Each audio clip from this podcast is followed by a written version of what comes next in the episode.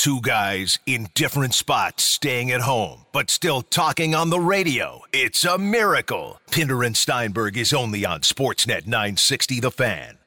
How we all doing on this Wednesday afternoon? We've got actually a significant amount of sporting news to kick off the program. And guys, I guess let's start with the breaking news of the day. The boys on Writer's Block got into it a little bit, but uh, we can jump into it a little bit more. This coming down in the last hour or so, but the Canadian Football League has issued a statement today uh, regarding their situation for restarting a season, how the remainder of a 2020 season season might look, so on and so forth. Uh, I'll read you some highlights of it as we welcome you to the program. It's Pat Steinberg, Peter Loubardias, and primetime Peter Klein along with you. Logan Gordon is at the Sportsnet 960 Basement Systems downtown studio. Here's the statement from the CFL. Quote, we have learned three things about running a league in a pandemic.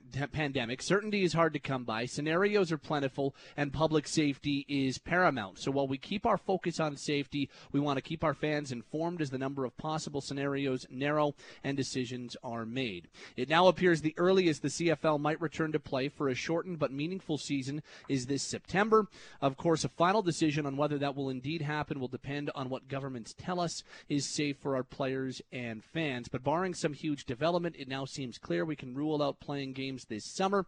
There are several reasons, including the continuing restrictions on assemblies, travel, and border crossings. Notably, several provinces and municipalities have already decided to prohibit until September 1st all sporting events featuring large gatherings. The pandemic has had a dra- drastic effect on travel, tourism, and the economy. It has become increasingly clear we will not be able to host a traditional Grey Cup and Grey Cup festival, certainly not with the size and scope that has become customary. With that in mind, and in agreement with the Saskatchewan Roughriders, we have made the decision to change our Grey Cup plan. The Riders have been awarded the 2022 Grey Cup and if we return to play this year, the host of the 2020 Grey Cup game will be determined by a win and host model. The team that qualifies for the Grey Cup and has a superior regular season record to its opponent will end up hosting the Grey Cup game. Those are just a couple of the highlights from the CFL's uh, release today. Also, no touchdown Atlantic, as you would expect. But I guess the highlights, gentlemen, would be that uh, earliest start to the CFL season would be in September, and no traditional Grey Cup this year. It will not be held in Saskatchewan unless the Riders uh, were the team that would end up hosting the game and were playing in it. Um, I, I, can't imagine that either of us or any of us are all that surprised by this news, but uh, Mr. Klein, you go first. Uh, just your thoughts on what we heard from the uh, CFL about an hour ago today.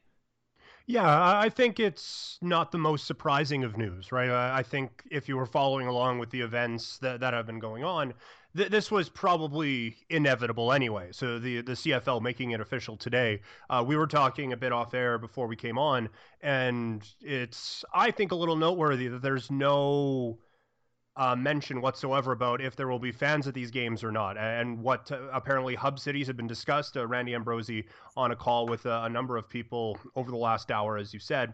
Um, th- there, there's still a lot to be discussed. And when you're talking about the Canadian Football League, it's a little different than, as I know we're going to get into a little bit later on. They can't just go to Disney World and put things on mm-hmm. in Orlando. It's you're you're limited in where you can go. Uh, finances are a major thing. We've talked about it a lot with the CFL. They're different from the other leagues who are getting most of their revenue now from TV money. This is still a very gate-driven league in the CFL, and if you can't have fans at these games, how much sense does it make to take on the risks of coming back? So they they make the the obvious decision today.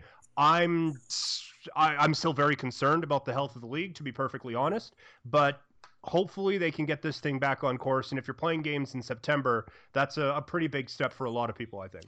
Well, I like I like the fact that we can have this conversation with with the three of us, Lou, because the three of us are all pretty passionate CFL fans and and uh, have have all at one point been pretty darn invested in this league, and and I think all three of us want to see this league survive. We don't know what the status is when it comes to government assistance from the CFL, but.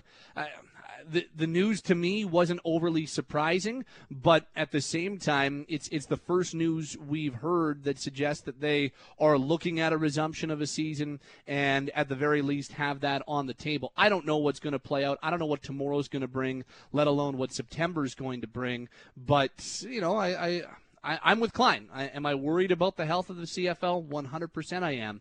Um, but I also I also think that there is a world after this pandemic where the CFL still very much exists. I'm curious as to what your reaction was today. Well, I think it's a multi-layered situation. I've been worried about the state of the Canadian Football League at different times for a long time and still very concerned that as far as its biggest markets, things have really dropped off in Vancouver and British Columbia. And I'm not sure there is a fantastic solution for the area that I'm currently in right now, and that's with the Toronto Argos. So let's not kid anybody. Um, led by the likes of the Stampeders and the Eskimos, and maybe especially the Saskatchewan mm-hmm. We know where the lifeblood of the Canadian Football League exists. Um, do I see some changes? Absolutely. And what makes the CFL guys really unique is that there are different ownership structures everywhere you go. There are also situations with brand new stadiums, relatively speaking, in both Regina and even in Winnipeg, that the question begs somebody still has to pay for it. And you need people in them and you need events depending on you know the relationship that they have with those respective cities. So you know it, it's it's an odd setup and mr klein talked about it. The one thing that you can never forget where the cfl is concerned is it is you know they have a decent television contract to be sure with the other guys meaning tsn However, it is still not 100%, but not that far away from a very gate driven league. So people in the seats matter a whole heck of a lot. I commend them in the sense that at least they've taken a step um, with all the facts and figures that you know we read certainly in saskatchewan certainly in alberta you know things are improving and they're improving all the time. And um, it gives time for borders to open because we know the amount of American-based players that you know toil their trade in the CFL.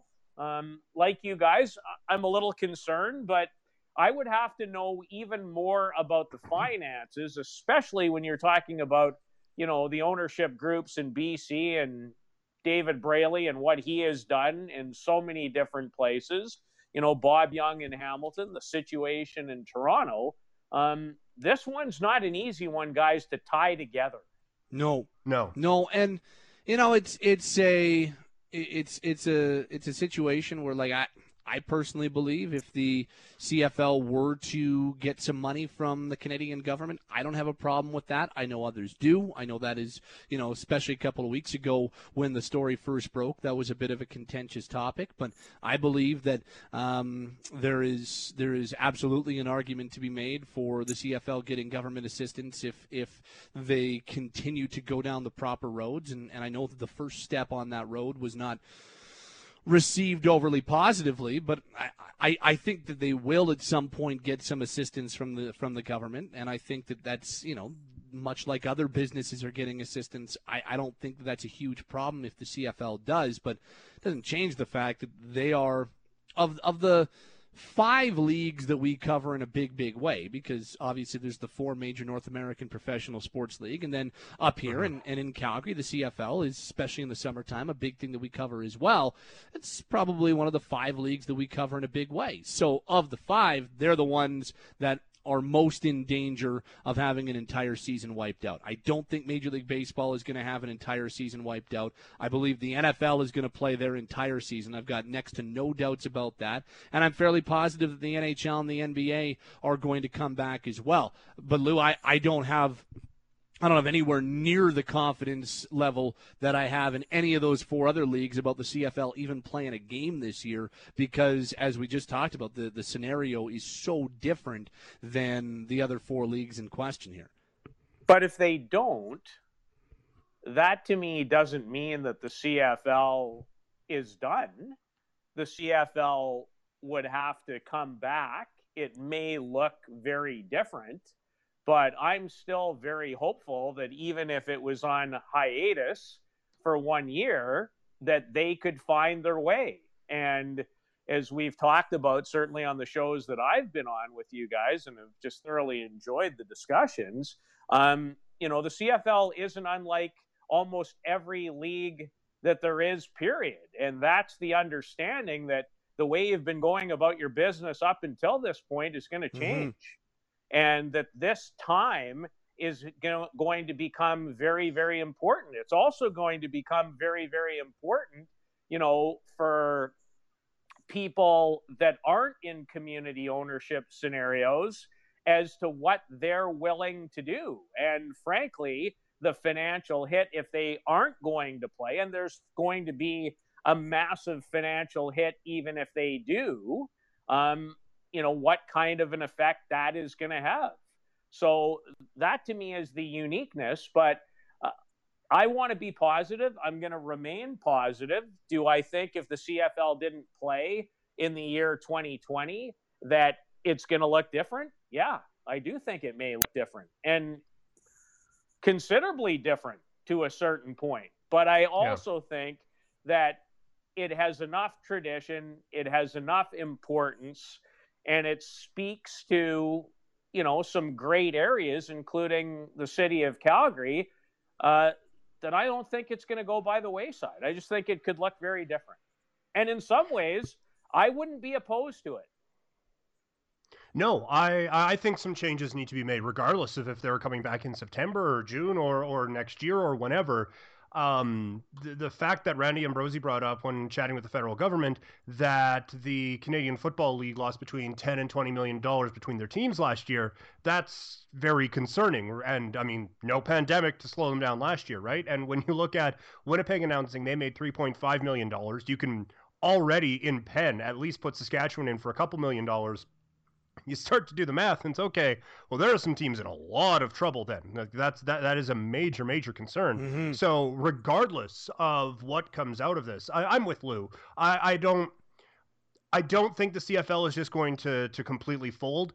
Um, I, I think there's a non-zero chance of that happening, but I think there will be something called the CFL when all of this is back to normal. I do think some things need to be changed, and if having to take a full year off to reassess and get those changes implemented is the way to go, then maybe it's several steps backward to take several steps forward. And from a CFL perspective, that's kind of how you have to view it at this point. I'm with you, and. Uh...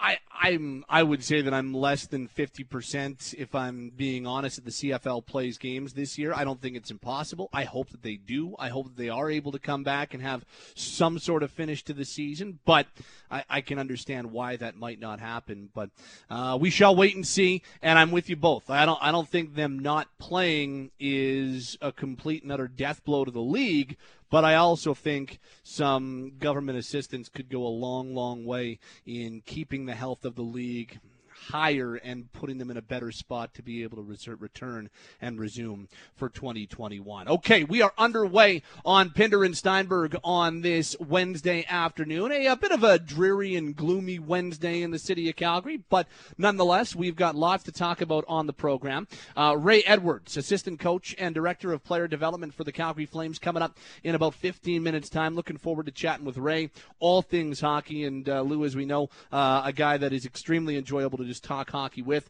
Uh, as well, Jeff Snyder from Elevate Lacrosse. And uh, just after 4 o'clock, we will redraft the 2008 NHL draft some real interesting conversations I think that are going to come out of that just after 4 p.m. It was a really good draft, and yeah. uh, especially if you were a defenseman, I even better than I thought going through it today when it comes to defensemen coming out of the 2008 NHL draft. We're live on Sportsnet 960 The Fan, online at sportsnet.ca/slash 960 on your Radio Player Canada app on your phone. You can get us on your smart speaker at home, and uh, now new and improved, and uh, for your viewing pleasure as well, uh, come by on Instagram Live uh, at Steinberg1984 if you want to come uh, watch the show or portions of the show. It's very technologically advanced. Uh, mm-hmm. We're also on Instagram My hair is worth Live. nothing else. Your hair looks outstanding today. I will say. oh, mine does not. Thank goodness you can't see it. Kleiner you want to talk about a guy who needs a cut. Kleiner looks peak 1960s Hamburg, Germany era Beatles right now. Paul McCartney, he has got that channeled right now. So uh, you can uh, you can come take a look at that on Instagram Live, Steinberg 1984, if you are so inclined. Um. There is some news today from the NBA as well, as a report from the Athletic. Shams at the Athletic has news that Orlando has emerged as the clear frontrunner for them to resume their season, and sure does sound like Orlando, Florida, is going to be where a bulk of, if not all, of the remaining NBA games are going to be played. Which probably, when you think about it, opens up Las Vegas for the NHL if they want to go down that road. Um, but I, I guess I'm not surprised. The NBA has been working on this a lot behind the scenes, Kleiner. This is something that uh, they have been, you know, they, they, they've done some player polls. We haven't heard a ton of news leaked, but we've known that for the last number of months they've been working hard on some sort of restart plan. And Disney World in Orlando looks like the place now. So I'm curious what that looks like from an NBA standpoint, and I'm curious mm-hmm. what that means for Vegas in the NHL and and potentially Vegas hosting games as one of uh, hockey's hub cities. I, I uh, that that was again any news right now that speaks towards sports coming back. Pretty exciting for me. So uh, yeah. I was pretty hopped up when I uh, read that NBA news waking up this morning. Yeah, and it, it does feel like there's been a lot of positive momentum lately, and now it's becoming a bit more serious when we're starting to hammer out locations and, and stuff like that. And for the NBA, Orlando makes a ton of sense for a number of different reasons. Uh, Walt Disney World out there, they, they have the setup that they've done a number of different basketball things before. You have a spot where, if you need to, you can run multiple games at a, uh, at the same time, or have practices going on while there are games happening there as well. So it, it's a it's a pretty good spot. You you have all the hotel accommodations you could possibly want. So for the NBA, it makes sense. And if you're looking at it from an NHL perspective, I think it makes Vegas a lock at this point. Um, the UFC announcing today that their event next weekend is going to be in Vegas. So Nevada is starting to open things up. And from a hotel standpoint, tough to get better than, than Las yeah, Vegas. Nowhere's, of, nowhere's of a better fit, right? Right. Yeah. And if the the NHL. I know we've talked about different setups of, of, four, six, two hub cities. If you needed to just do one, Vegas could do it. You could basically house a team on each floor of a hotel and just have it uh, a direct line to the rink and do it that way. So Vegas, I think, opens up a number of different options for the NHL, and the NBA not going to Vegas, uh, I think, opens the door for the NHL wide open. And I think, uh, I think it makes Vegas almost a lock for the NHL at this point. The only thing about Vegas is I wonder about the amount of ice surfaces because mm. T-Mobile does not have an adjacent practice arena like many others do. Now, Summerlin is not very far away and has a couple of services where the Vegas Golden Knights have a spectacular practice facility.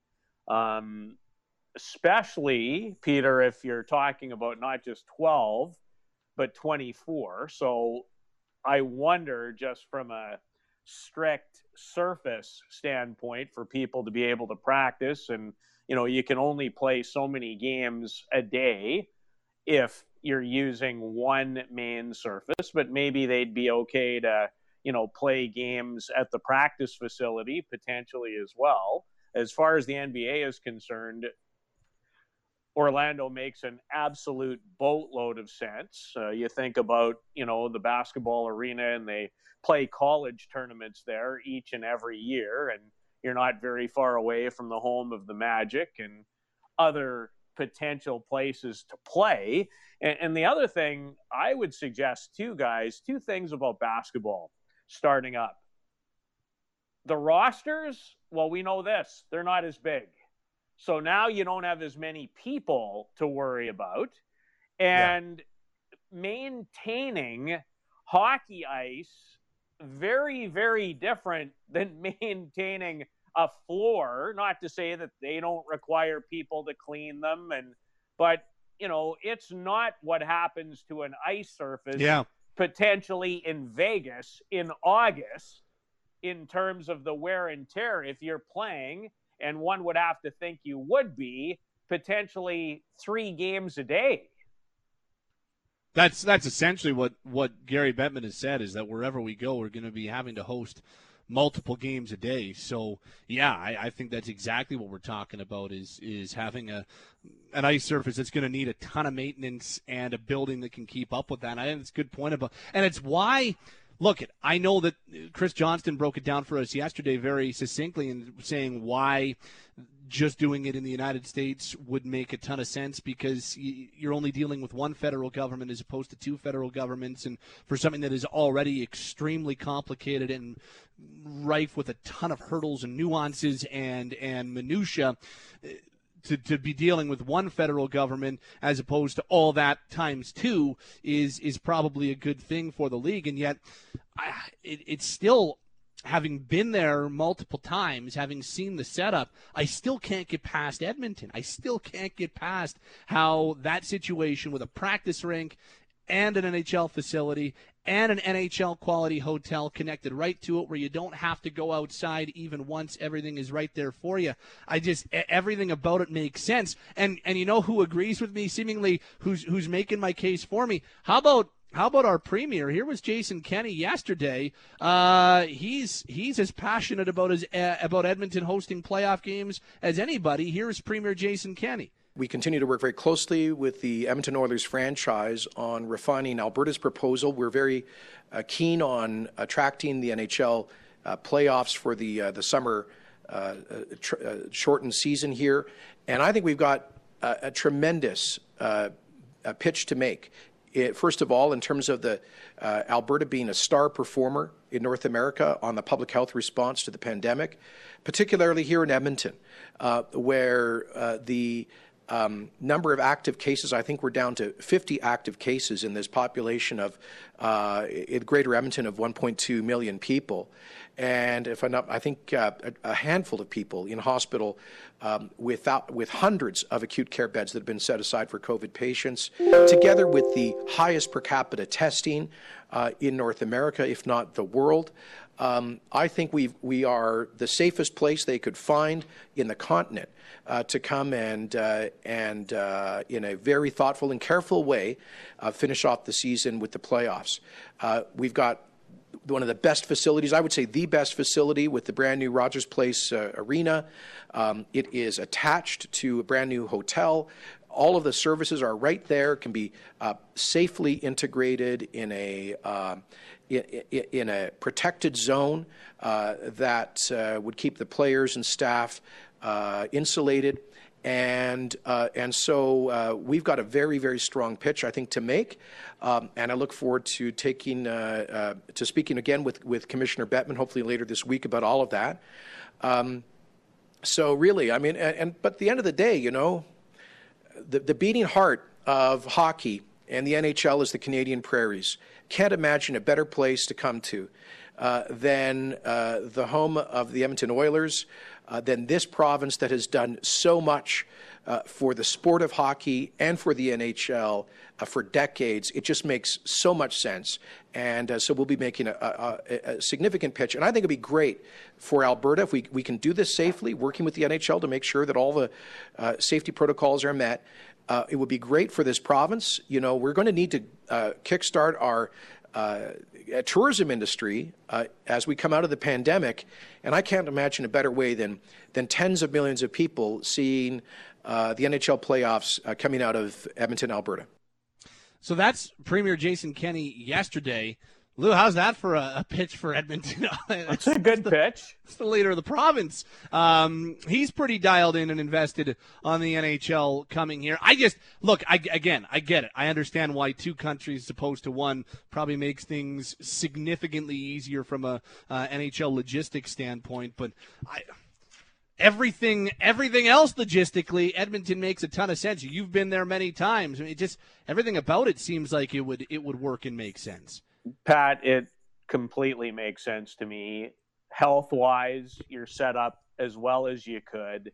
Uh, they have incredible facility with the attached hotel. You don't even have to go outside, and that also means you have access to one of the true highlights of that building for me. Forget about the main surface, which is the adjacent practice rink, all the dressing rooms. You're not very far in terms of other accessible arenas that I'm sure would obviously be made available in the Edmonton area for practice times and, and teams to be able to bus and be very safe. Uh, to be frank, I think it makes an absolute ton of sense. And, you know, if the one hotel isn't enough, well, you don't have to go very far. Again, walking distance to a couple of other pretty major hotels that teams have stayed in prior to the one that is open across the pedway and the main building. So mm-hmm. it's true. I I frankly think it's it's a fantastic setup and would work there incredibly well. You know, now the selling point for everybody is what are you willing to do logistically to make it happen? And I, I cannot believe that there would not be a way for the governments and the hockey people to agree and be able to use two different countries. I still think that one, in terms of everything, at the right time. The border isn't going to be closed, guys, forever. It just, it's just not. There's too many reasons to believe. Um, and and let's not kid anybody. If you really want to play, and you really want to be safe, does our country potentially not have its you know what together a little better than what's going on south of the border? Or am I missing something? I don't think he's missing anything, Kleiner. No, no, I, I think he, he's pretty spot on in that. And certainly, if if you're going to have it in Canada, Edmonton is uh, again, like I said with Vegas, Edmonton's a lock. Um, and the only way it's not going to happen is if there can't be an agreement, whether it's because of a, a two week quarantine or, or anything like that. But no, I would I would definitely agree that um, if I had to pick between the two countries right now, I'm, I'm sitting in the one that I would rather be in, uh, in terms of how the, this whole situation has been handled. And it's not just Edmonton who have suggested that they could host this. Vancouver, the the premier of BC said the whole province could put a team out in Kootenay and Kelowna and everything. Like they, they wanted the, the whole province to host the NHL. Um, I don't know how realistic all that would be, but uh, we know Ontario has also said that they would be open to having teams uh, in Toronto. So you could do the whole thing in Canada if it all came to it. Everyone would have to sit out for a couple of weeks once they got here, but that's really the only holdup I see in, in bringing things here north of the border. Shall wait and see. But that was uh, quite the impassioned plea from Premier Jason Kenney about it yesterday. Uh, whether we get news this week or, or early next week, we don't know at this point. But uh, momentum continues to build for an NHL announcement. Okay, we're underway on Pinder and Steinberg. Up next, he is an assistant coach with the Calgary Flames and also director of player development. What does a dual title mean in a pandemic for Ray Edwards of the Calgary Flames? We'll find out next here on Pinder and Steinberg. Sportsnet 9 960 The Fan. Welcome back to a Wednesday edition of the program. Happy to welcome in our next guest on the Atlas Pizza and Sports Bar guest hotline. We say hello to Calgary Flames assistant coach and director of player development, Ray Edwards. Ray, you're on with Pat Steinberg and Peter Loubardias. How are you, sir? What's going on? Hey, guys. I'm well. Good to talk to both you guys. Hope you both are doing well as well. Yeah, I think we're yeah we're, we're well hanging in there as best we can at this point. What uh, what has uh, pandemic life been for Ray Edwards? Tell us about the last two months in your life, my friend. Well, I think every outside chore that is available to me has been completed. So just to get out of the house and uh, give my family some time to be away from me probably is the best thing. And so yeah, we're the weather's starting to get better here as I think it is there as well. So that's been nice, and uh, just being able to get outside and get moving around has been good. So where have you been? Where has uh, where has self isolation central been? I got back to Maine. Uh, so when when we the mor- the morning that uh, we found out the Thursday morning before we were supposed to play the Islanders, um, you know, they put us in sort of a self quarantine there for three or four days, and then thankfully I was able to get back before they closed the the borders and and uh, everything sort of escalated. So I was able to get back with my family, which was real good. As you guys know, I'd been away from them for about three and a half, four months. So it was good to see them. But obviously now we're getting into month three, and it'd be nice to get back playing some hockey. Tell us about life in Maine. Like it's uh, from a population standpoint, uh, nowhere near as dense as, as other areas in the United States. What's uh, what is pandemic life like in Maine? How how different is it than what you're used to? Um, they they started release or sort of opening things up a little bit about two weeks ago, and I say that it's it's still pretty minimal in terms of you know you know the essential places like Lowe's, Home Depot, most of the most of the like I've I've got a knee thing going, so I had to go get that looked at. So they opened that up. Um, you know, for the most part, people are wearing masks everywhere. It is, you know, Portland proper is is uh, around sixty, seventy thousand, but it is a pretty rural state. We don't have a, a ton of cases, or our hospitals are in good shape, and um, so we're not obviously not like New York or you know some of the bigger hubs, but you know I think they're doing they're trying to do their best job they can, and everyone's uh, adhering to the guidelines and just hoping that we can open up uh, when it's safe safe to go. No doubt. Um, I, I'm I'm curious as to from a from a work standpoint, from a hockey standpoint, how busy you've been keeping because you wear two hats with the organization now, an assistant coach on Geoff Ward's staff, and you remain the director of player development with the team. So uh, I, we've talked to different coaches throughout this, and, and they've kept busy. And, and I know you guys are are you know being in contact on a fairly regular basis, and you've got projects and stuff like that. But you've also got the development role. So, how busy have you been from a work standpoint over the last couple of months? Well, we've been obviously doing a lot of Zoom calls in different areas with different sides of the organization. From a coaching standpoint, we're on weekly calls with uh, the coaching staff and Brad uh, in terms of updates and preparation as to what things might look like and our role and getting ready for you know any sort of uh, back return to play situation you know Geoff's been keeping us in the loop in terms of uh, what he wants, and so that's been fun.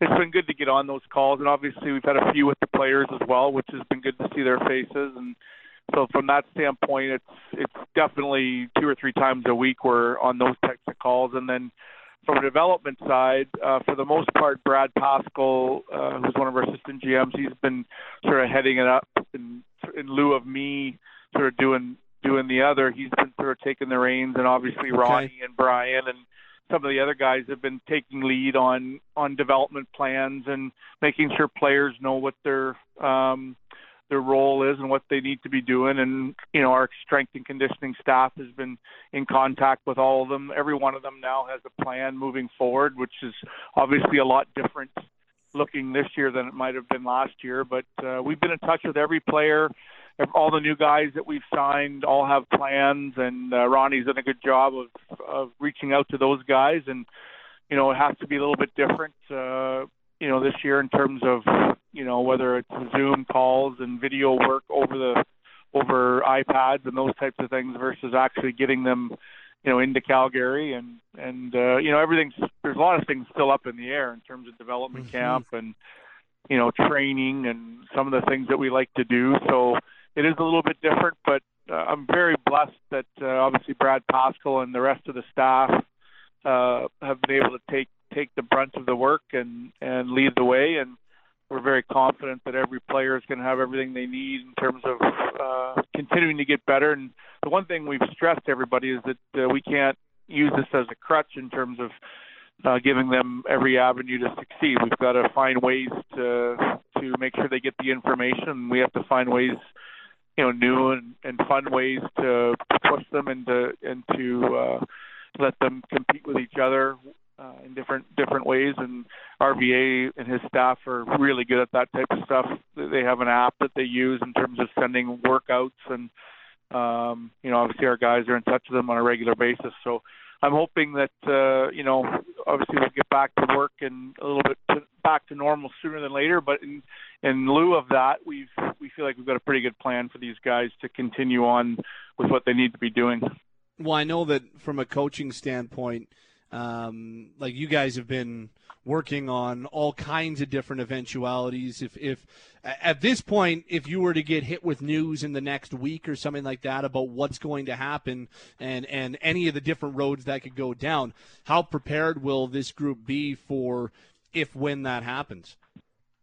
100% prepared. Geoff's been unbelievable. Brad obviously keeps us in the loop. Like I said, we have two or three calls a week just for that exact reason. So this is what the latest is.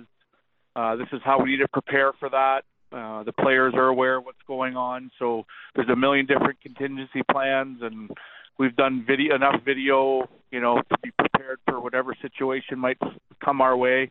We've prepared for training camp type scenarios, uh, return to play scenarios. So, hey, Geoff's as good as it comes when it comes to detail and having guys prepared, and we'll be ready to go. We're in conversation with Ray Edwards, Calgary Flames assistant coach and director of player development this afternoon, Mr. Loubardias. Mr. Edwards, uh, hope you are. How are well you, sir? I, I am excellent, um, and hope the chores. And I know that for some of us who are away from our families for long lengths of time during the season, that I'm sure you have enjoyed that part of it. Um, when I've thought about you several times since this has all happened I've wanted to ask you basically this question. You were you were part of an unbelievable change in the middle of the season in a season that isn't even over, but one I think for those of us who are around on a day-to-day basis will never forget forever. And and I just wonder what you've thought of in regards to, you know, changing roles middle of the year, coming in, going back to you know, coaching again, which you did. You were you were coaching in the East Coast League and you weren't even done playing. So you did that for 20 years before you got away. So maybe you of anybody, I've been wondering, you know, what you've thought about when you've had some time to just reflect a little bit. Well, as you guys know, it was quite a whirlwind uh, when I came back into Calgary and and you know joined the staff. That that happened fast, and I had to hit the ground running, and the staff was unbelievable in terms of helping me get my feet on the ground, and and um, it, it took some time, but I felt like we, you know, we, you know, I got I got sort of acclimated, and and you know, we got into a bit of a rhythm. So it, again, it's just the the weirdest thing. Like you're sitting there Thursday morning, ready to play New York, uh, ready to have a power play meeting, and all the coaches are ready and prepared, and all of a sudden it's just over. And so it it you know you come home and you're like you're you're just in it every day for four months and then all of a sudden it's done. And so it's that part of it was tough. Like you if you you're sitting at home and you're home and you find yourself wondering like what the heck am I going to do with my time? And and now as we start to get a little bit of hope that that things are going to get back going it really gets you excited I mean I don't know what I'll do next year guys in terms of coaching or development or what it is, whatever whatever may come my way. But I do want to finish this thing and do the best we can. And if I never coach, uh, you know, another game, I want to give everything we I have to help this team go as far as we can. So I'm very motivated to get back and do whatever I have to do to help this team have success. Ray, how much did you enjoy the few months that you were back coaching again. And, you know, we've had a few talks that even though you've done it the majority of your life, that doing it this way at this level, it was different, wasn't it? It sure was. I mean, I was a head coach for a lot of my time coaching, so it's a way different role. Um, and you know, specifically, you know, being in charge of the power play, you really micromanage that area. So you're really digging into that area and you're spending a lot of time doing that. And so in preparing for the next game, the biggest thing for me, Lou, was just you're always you always have to be ready for the next game. So, you know, you do a power play meeting for your game that night and then you're already working on the next game or pre-scouting two games ahead. So you you just have to be always ahead of it. And that was the one thing that you know, I I I noticed was a, a lot different than the American League where a lot of times in the American League, you have three, four days to prepare you know, for your weekend. Sometimes you have more, and so you, you the timing is uh, you have way more time to prepare and and practice and um, get on the ice and work on specific things. That that's the other thing that I really found interesting was the lack of practice time, and you really have to be efficient uh, with your ice time and you know when you're when you're able to work on stuff you've you've got to make sure that uh you look at the schedule and you you manage it correctly. And that's where you know I you know the strength and conditioning group there the sports science group with Kent and RVA and their staffs. They do a great job of preparing us in terms of okay on this day you have this much time and this is what they need. And and so it's uh you know it was just really detailed and uh I really enjoyed it, it it's uh, it's a great group that whole group in that in that room is fun to work with they they obviously uh, when I when I had to come in there, I knew a lot of them and and uh, I've worked with a lot of them for four or five years through the development arm. But they were great and uh, it's, it was it was a lot of fun. Now I just hope we can kind of finish finish what we started. Right, I know you take so much pride, and it had to be a massive change to go from all those years of coaching and like you talked about to now be knee deep into player development. And I can't imagine how proud you and Ron Sutter and the organization must be because I don't think people realize. Uh, I always liken it this way as important as it is in this day and age to draft good people, I think developing them is right there, if not even higher. And when you think about, you know, Dustin Wolf and all the players that you have seen start at development camps and then now play in the NHL in a regular way or playing games uh, you must you must feel very proud about what you've seen during your time in that role as well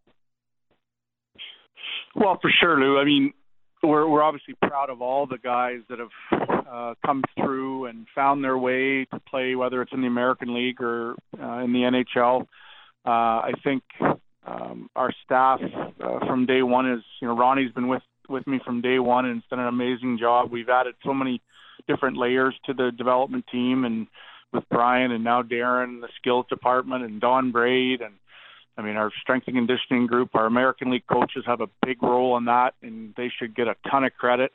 Um, you know, they have to go through there for the most part uh, before they they play in Calgary. So you know whether that that was Ryan and his group, but he was there, or now Cail and his staff. I mean, they've done an excellent job. But it is rewarding to see it. I mean, it's rewarding too when when uh, you know we have development camps, and we've had a couple players now. The you know uh, Mackey and and uh, Johans uh, Kinnvall.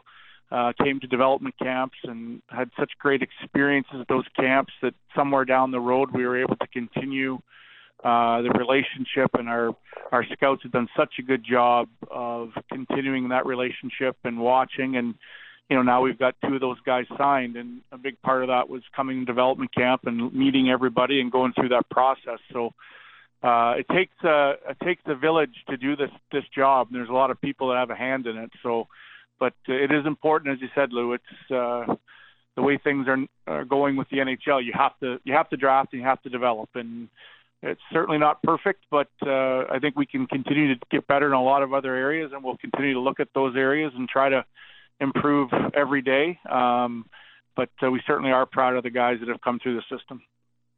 Ray, as a longtime hockey person, and we've talked about your long history, both as a player and as a coach and player development, how different is it today in 2020 dealing with the athlete than maybe it was 10 or 12 years ago? Or is there much of a difference for you?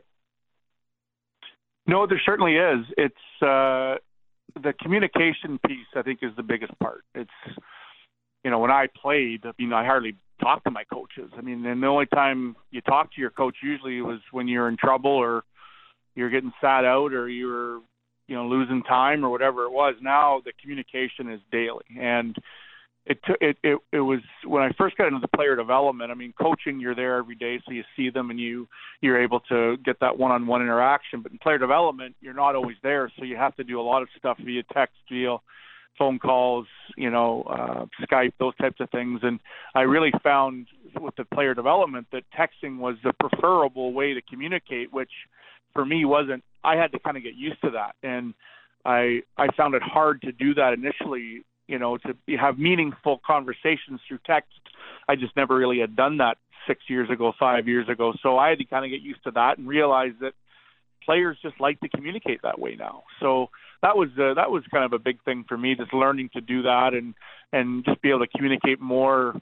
You know, uh, you know when you're not close to them and you can't you know see them and touch them, you gotta you gotta find other ways to do it. And the other part of that piece is just the the actual, you know, being able to send drills and and you know get them to watch their shifts and be able to communicate what's going on and what needs to be worked on, what needs to be addressed but do that from afar versus being there every day and being able to uh, work with them personally every day. So that was a that was a, a fairly big adjustment. But again, when you have good people, you have people that want to work and want to put the time in, they and they want to get better and they want to be innovative. Uh, it makes it a lot easier, and that's that's a big piece of what we do. And I think that's every every NHL team is is finding that you've you've got to be ahead of it. You got to be willing to do those things and go the extra mile to uh, get the best out of your prospects. Mr. Steinberg? We're in conversation with Calgary Flames assistant coach Ray Edwards, also the team's director of player development. It's it's funny, Ray, because we we had um, we had some interesting conversations with you on our post game show when you'd come in and join us in our uh, in our hot stove lounge. Studio. I got all we, the bad games. I I got the, the the thrashing by Edmonton, and there's I got back to back interviews, and they both were thrashings at home. I, I hope I. I hope there's some longer straws in Maine that you can bring back because you drew a lot of short ones, my friend. Oh boy. well, and good on guys, you. The guys are just. Well, I think that's the. I was the rookie on the group, right? So I was the. uh I was low man on the totem pole, so I got those ones you uh you did a good job. There were there were times when you, you could tell by looking at you that you would rather do anything but answer the question that was just asked to you, but you still answered. Well, I remember still... I remember the one night the one night we got pounded and the power play was absolutely awful. I was just dreading going back there, but you guys were good. You didn't kill me too bad, and thank God we didn't have uh, any call-ins because I would have got murdered. no, we wouldn't. We promise we would never do that to you. I promise. on the on on the bright side though like and i know we don't know what's going to happen and how or when the nhl is is going to come back but on the bright side your team was really starting to trend in the right direction prior to the pause. Uh, the last game that you played was a loss to Vegas, uh, which was a really hard fought and close game. But prior to that, you were on a nice little run there. How did you like the way the team was playing before things shut down for a little bit? Well, as you guys know, uh, you're correct. I thought I thought uh, we were really trending in the right way. Uh, you know, we had we had gone on that that massive road trip where we, you know, we we had a heck of a road trip, uh, beating you know Boston in Boston, playing Tampa really closely. The heck of a game in Nashville. We lost in the last second, but but uh, it was again a playoff type atmosphere. Big big win to finish the road trip in Florida, where it was really a you know one of those games where you you got to come out of there and, and find a way to win that game, and we did. Came back and didn't play great against Columbus, but found a way to win, win that game. Again, again another playoff type game against Vegas. So we we felt like even though the game, some of the games that we didn't win, we were playing the right way and playing the way we we thought that we had to you know to, to play to to have success and we felt like if we can continue to play that way we're going to you know win more games and get more points than not. So, and I know from our standpoint in the power play, we were really clicking. I think we were in the last ten games, we are running about forty percent. Um, so that that was nice. And as you guys know, when the power play is clicking and the guys have confidence there, it it it drives your five on five offense as well. So we were feeling good, no question. It was tough to tough to break at that time, but you know we'll have time to get prepared again and get the group feeling good and have plenty of opportunity to to work on things and get us get us back up to speed. Well, Lou asked you about being part of uh, a real unprecedented coaching change early in the season. And that's only one of a, a, few crazy things that have happened this season. You throw in a, a, worldwide pandemic and a shutdown of a season. You had a big time scare with a player. Uh, like it's it's been you, have had just on the ice some crazy ups and some crazy downs. Like it is it, it has been a year chock full of adversity and twists and turns for your group. Is that do you get the sense that coaching staff, players, everybody involved, do you get the sense that that's something that they can take and, and build on and use to be better going forward here? Well, I think our group is a close group, and I know uh, we've heard that about this team before, but certainly going through everything that they've gone through this year, and and uh, you know the way Geoff has rallied and and and brought this group together, and and the the mindset that they've had in terms of okay, you know, we can we can sort of deal with anything now. Um, that's that's the way they've they've they've sort of rolled forward, and I think I think we know that our team is capable of really good things. It's just a matter of when we'll be able to get the group back together and get working on it again. But you know, just having our Zoom calls with them, they're you know they're the, the first and foremost uh, in everybody's mind is safety and health of everybody. And but as long as as we can, we're guaranteed that you know we can do that and we can do it the right way. Everyone's really excited about the opportunity to to do this and get back and and sort of finish what we started. That's uh that's I'm I'm you know you talk about the excitement of potentially coming back and and all the things that are going on right now, but what about what about from a personal standpoint? You know, we don't know exactly what this is going to look like, but are you personally prepared for whatever the the differences might be, the things that might not be ideal or that you're used to that would go along with a return to play this season? Is that something that that you've been able to you know come to grips with and get your head around stuff like that? Yeah, again, I think I think just we've been prepared. Uh, again, Brad and, and our staff, whether it's Kent and his group or Dr. Ald or our equipment or our um, strength and conditioning group. I mean, we've we've sort of gone through every scenario what what it may look like, what things we're going to have to do that's different, and and and I think you know that's the one thing we have time right now to do that stuff. So I think we'll we'll all be prepared. Personally, whatever whatever we have to do, we got to do, and that's just my mm-hmm. mindset. Mm-hmm. It's it's sort of how I've always been. Like if something needs to be done, it has to be done. We'll do it, and we'll and we'll find a way. So um, I'm ex- you know I I'm a little different because I was brought in later and it wasn't really my role. But now that I'm in it, I'm more motivated than than uh, than not to finish sort of this job. You know, we went in there and you know was uh, was away from my family for a while, and so it's it's it's exciting to me to sort of get in there and finish this thing and then see see where we go from there. Well, Ray, we really appreciate the time this afternoon, and we sure do hope that we see you back on the ice and see the guys back on the ice sooner rather than later. It's it's been a long time. It's been a bizarre two months, uh, but it, it's it's good to hear that there sounds like there's some momentum coming for uh, maybe a restart. Appreciate the time this afternoon. It's uh, it's good to catch up with you, Ray. Guys, real good talking to you. Hope to see you soon. Be well. Thanks, Ray. Appreciate it. And I hope in about uh, less than a month's time that your family and uh, friends look after you. I hear you might have uh, some kind of birthday coming up. Oh, I, I knew you would forget that. oh, boy. Half century, Lou. Half century. I know. I know. I know. I apologize. oh, that's good. Thanks, guys. Great to See you, Ray. Ray. It's Ray Edwards.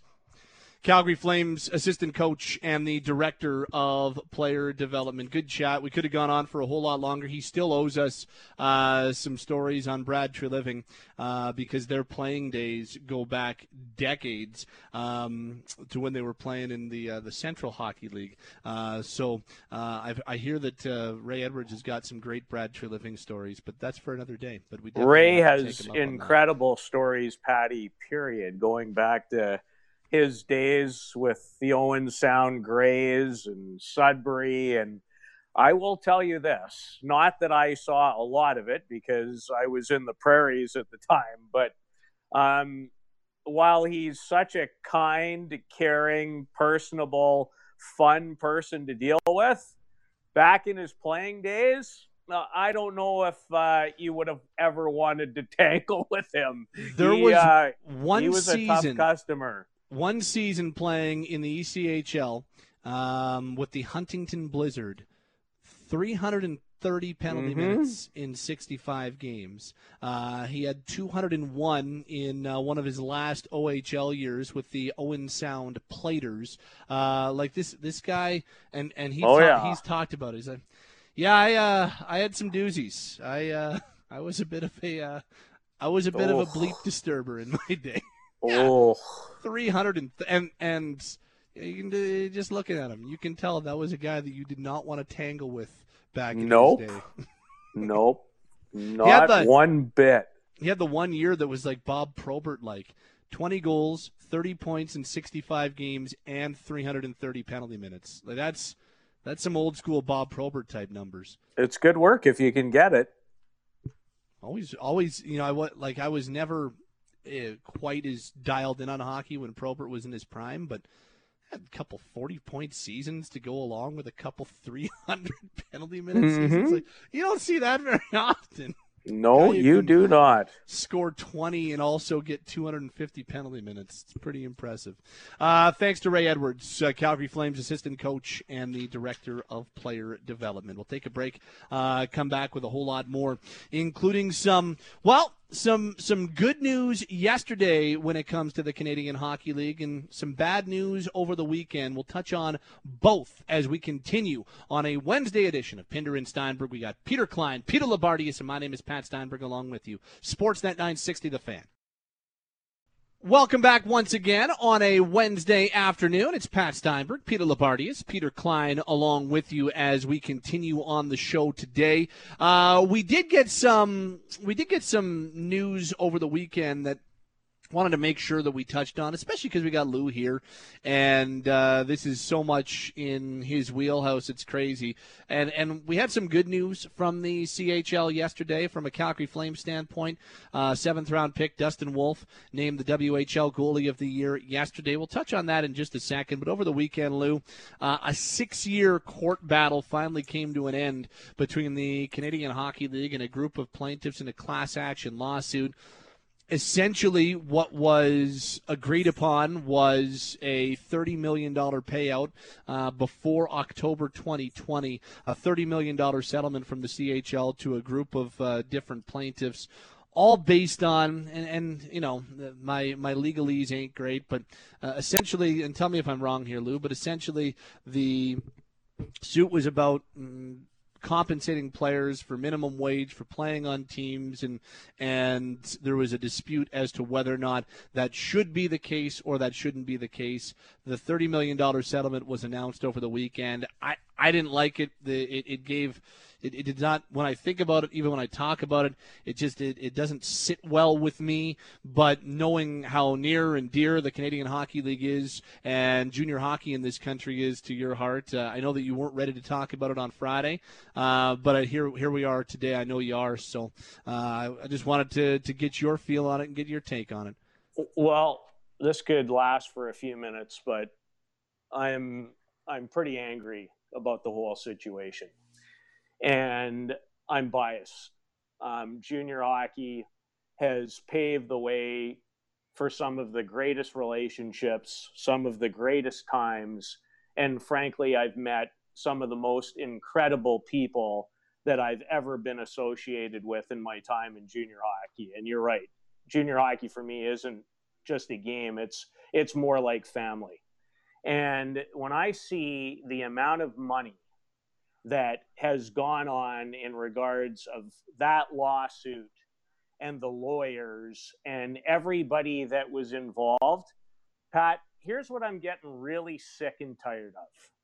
Okay, minimum wage is fine, and I don't have all the stats, and I'm not going to sit here today on this radio station and tell you that there aren't situations that have arisen over the course of junior hockey where people maybe didn't get treated the way they would have liked.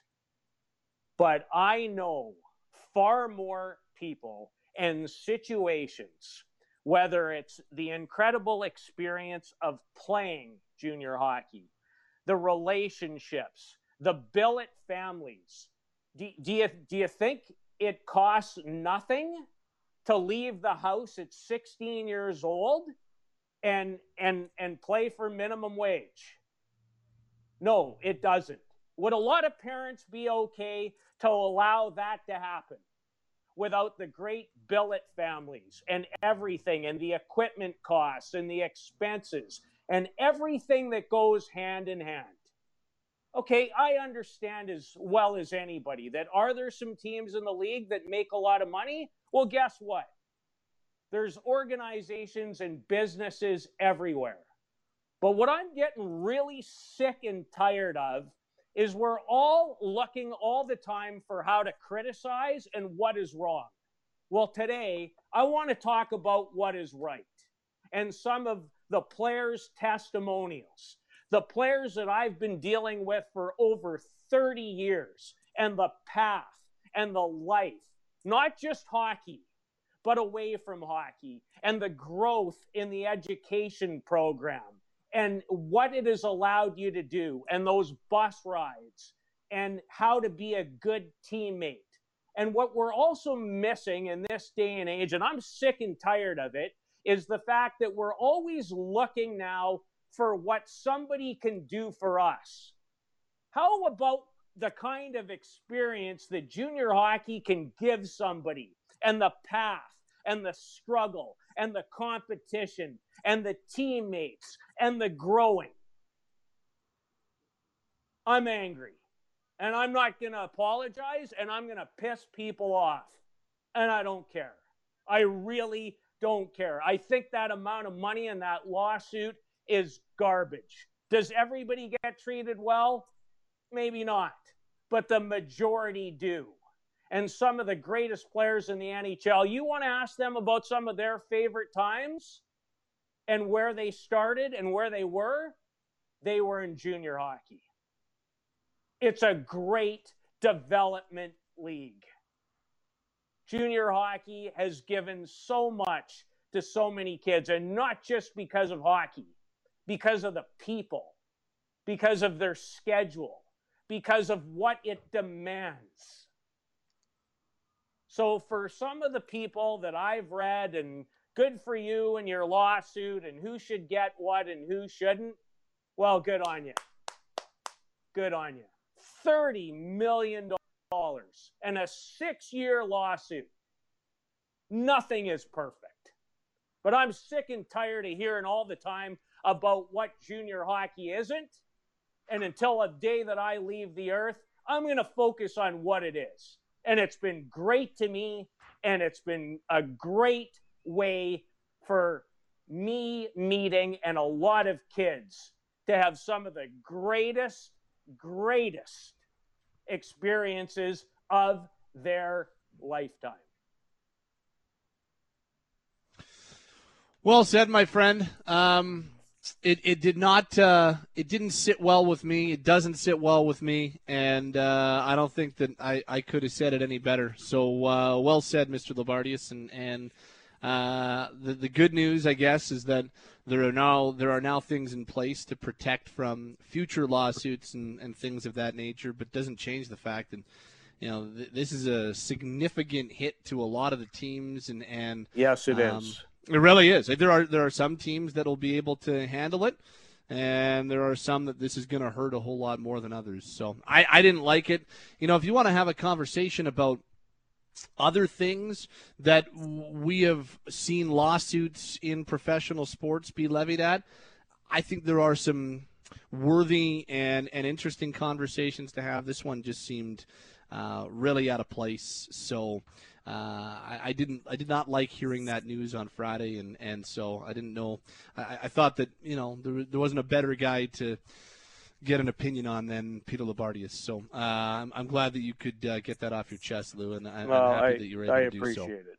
Appreciate it. Let me uh, Let me change the conversation and still connected to the Canadian Hockey League, um, but on a more positive note, and that is the fact that we played a little bit of the interview that we had with Dustin Wolf yesterday. Calgary Flames seventh round pick in 2019, coming off an absolutely bonkers season in the Western Hockey League with the Everett Silvertips. He won't be able to finish it, as we know, but 34 10 and 2 was his record, 935 save percentage, nine shutouts. He's now seven shutouts away from setting a new record in terms of shutouts in a uh, in a career in the uh, Western Hockey League. Klein, this guy is turned into a pretty high end prospect for this Flames team. I know that from goalie standpoints, he is not the biggest of players, but you don't put numbers up like that in the Western Hockey League or in any junior league without having a ridiculous amount of God-given talent. I know uh-huh. that he went in the seventh round, and and I know that goalies are absolute voodoo in trying to predict and trying to figure out what happens down the road. But boy, does this guy look like a promising prospect in the Flames organization. Yeah, and we, we have been fooled before, and many mistakes have been made by just looking at junior stats and thinking that's automatically going to translate. But at a certain point, you, you just can't ignore it. And Wolf's numbers have definitely reached that point. And it, it's for a lot of people, and I, I would include myself in that. I haven't done uh, many deep dives on his play, but you just you, you talk to people around the organization and who who follow prospects closely. This is a guy who is moving up the uh, the depth chart for Flames prospects and for Flames goalies pretty quickly, and uh, I. I think this is someone who's going to be knocking on the door for the Flames in, in a few years at a position that they've been desperate to find this type of a player at for a long time. We thought the Flames had it a couple of times, um, but this one certainly has a bit of a different feel to it than others have in the past. Lou, what's uh the the guy that he took over for at Everett? Pretty good. One of the best junior seasons in, in the history of goaltending uh, in Carter Hart, and now uh, now a member of the you Philadelphia mean the one, Flyers. You, you mean the one point six zero and nine forty seven save percentage and seven shutouts in his Just- final year of junior hockey? Just didn't really feel like over an entire season didn't really feel like allowing goals. That was kind of the year that Carter like Hart three- had. I looked it up yesterday because I knew it was ridiculous, and we referred to it in a in a ten game stretch. He allowed twelve goals. Jeez. Nine games, twelve goals. Yeah, And like Uh, that's, hard like- to do so- in major junior so- hockey. So when I said to you yesterday that I remembered that stretch kind of leading up to the World Junior Camp, um, and then he went on and led our fine country to the gold medal in Buffalo. That yeah, there was just there was that stretch where I wouldn't forget it. You mentioned Patty. It was like every week he was the WHL goalie or player of the week or both, and that one stretch was just like, is he ever going to let in a goal? And talking about Dustin Wolf, his his career save percentage, and he has a 19 year old season, you know, to come when we get started again, and hopefully we'll get started again, and you know he'll almost certainly be in the United States starting goaltender at the World Junior. Hopefully that will be played, and it's going to be played right in our province in both Edmonton and not far down the road in Red Deer. Um, yeah, he's he's ahead of Carter Hart right now in terms of overall save percentage. So he has had an incredible career, and when you consider that he's just over six feet tall, um, I'll never forget the conversation I had just prior to the start of last season with Flames goaltending coach Jordan Sigalet, and he just raved to me in regards to he thought that this was one of the most intelligent hockey IQ goaltending prospects that he had ever been around in terms of just his technical game, his ability to read the game. Um, you know, he's incredibly competitive. He's athletic. Seventh round pick. That looks like it might be a pretty good seventh round pick. The crazy thing is, though, you guys, goalies are hard. Yep. Yep. and you just you just never know. The uh, I know yeah. the may, maybe the one thing more above all else that the Flames love about Dustin Wolf is the competitive level. Uh, Brad Treliving on one of his conference calls yes. in the last few weeks just talked about his elite co- competitive level and um and and I think that you can um, you can absolutely see that in the way he plays, a battler, and, and a lot of people compare him to Juuse Saros, which I think is a is a really good comparable too, uh, just in terms of the height and stuff like that. Saros has turned into a pretty solid NHL yeah. goalie, so if that's the way it went for Wolf as a seventh round pick, I they'd take it.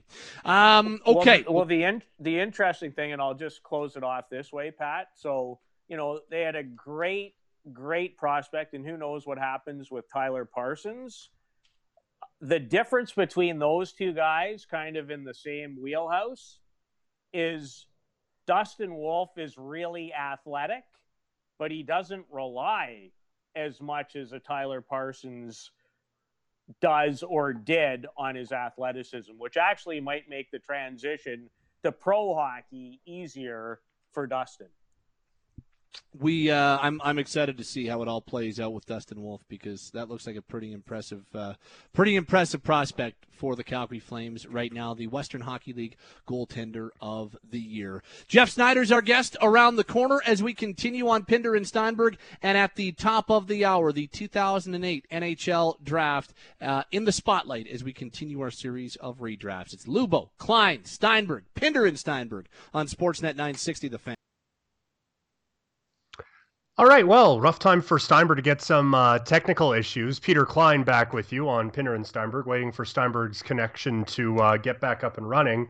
Uh, very pleased to be joined by Jeff Snyder now. Snides, how's it going today, man?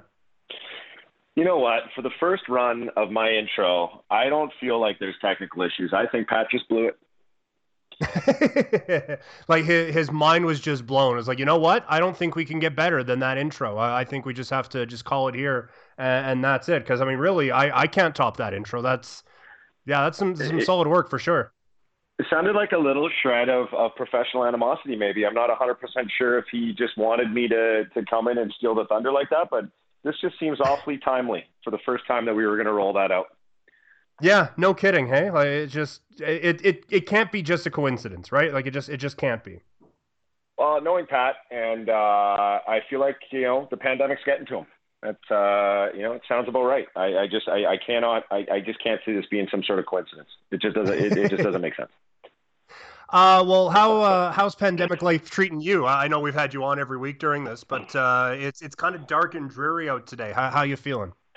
Well, I'm not on the golf course. I let I let the Lowry brothers do their thing today. Um, but uh, but I'm hanging in, man. You know, it's uh, this has been uh, it's been enlightening. I think it's um, you know we're uh, we're all you know figuring our way. It sounds like um, you know I, I'd, I'd like to think Alberta and, and Calgary are you know doing their jobs. I'm hoping that um, you know some of these. Uh, uh, local businesses get to open up soon, and and um, you know if there's one positive thing about this, I think it's just everybody's had to you know really dig in and and uh, you know start being a little bit more creative with respect to how they're you know they're they're managing you know just their day to day. I think uh, you know people are going to come out of this. I think you, you know you walk around the city and you see a lot of people and you say hello and and it's just I, I think it's uh, it's opened up a lot of you know a, a lot of people's eyes with respect to you know what's kind of on our plate and and the luxuries that we're afforded on a day to day basis and you know, when something uh, like this goes down, it's just been, um, you know, I think collectively for everybody, you know, athletes all the way to professionals, all the way to,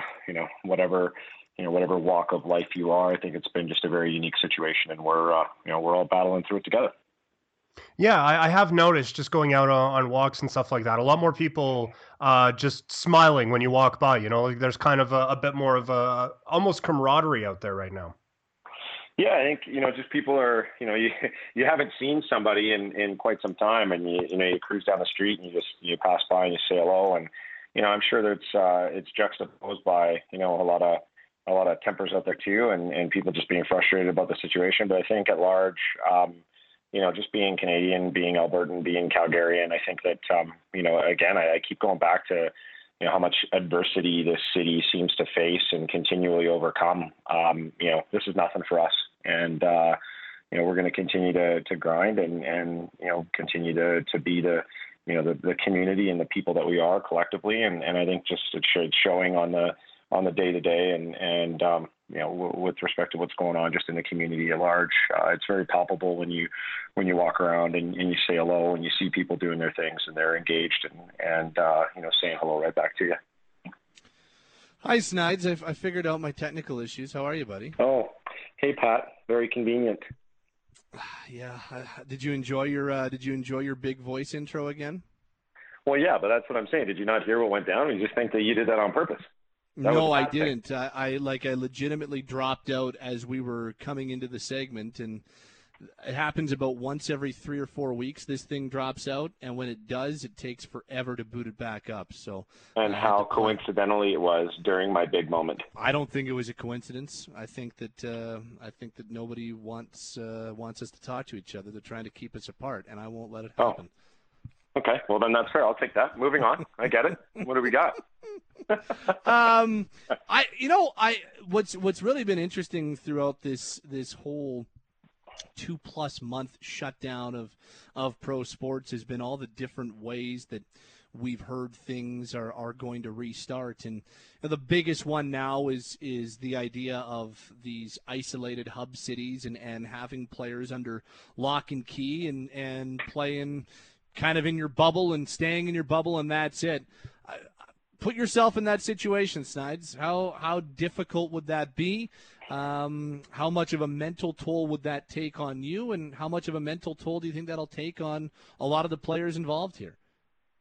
Uh, you know, I think it depends on the timeline, right? Like, it, you'd probably compare it. I think the, the biggest thing you could really compare it to is is really a world championship setting. You know, I've done this um, with Team Canada now four times, and and you know you're you're largely sequestered for the entire time when you are um, when you're out in in these uh, you know these these sort of tournament format events. You know, depending on how long this goes, you know, the longest I've really spent kind of with the team in sort of a sequestered manner is really you know call it a month.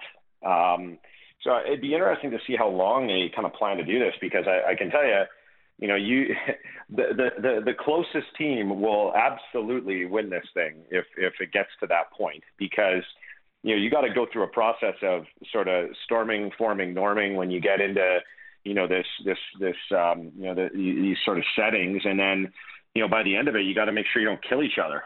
Um, you know you've got a lot of a lot of type A, a lot of alpha personalities, you know, battling together collectively, and you know when you go out and, and you make a mistake and you know you're you're an athlete and you come back and you're with you know your team sort of in the hotel or or in the dorm or wherever about you are you don't you, you it stays with you for quite some time. It's not like you get some escape. You're there in front of the guys and the level of accountability that sort of elevates itself in those environments is you know guys don't go out. You're not allowed to go out.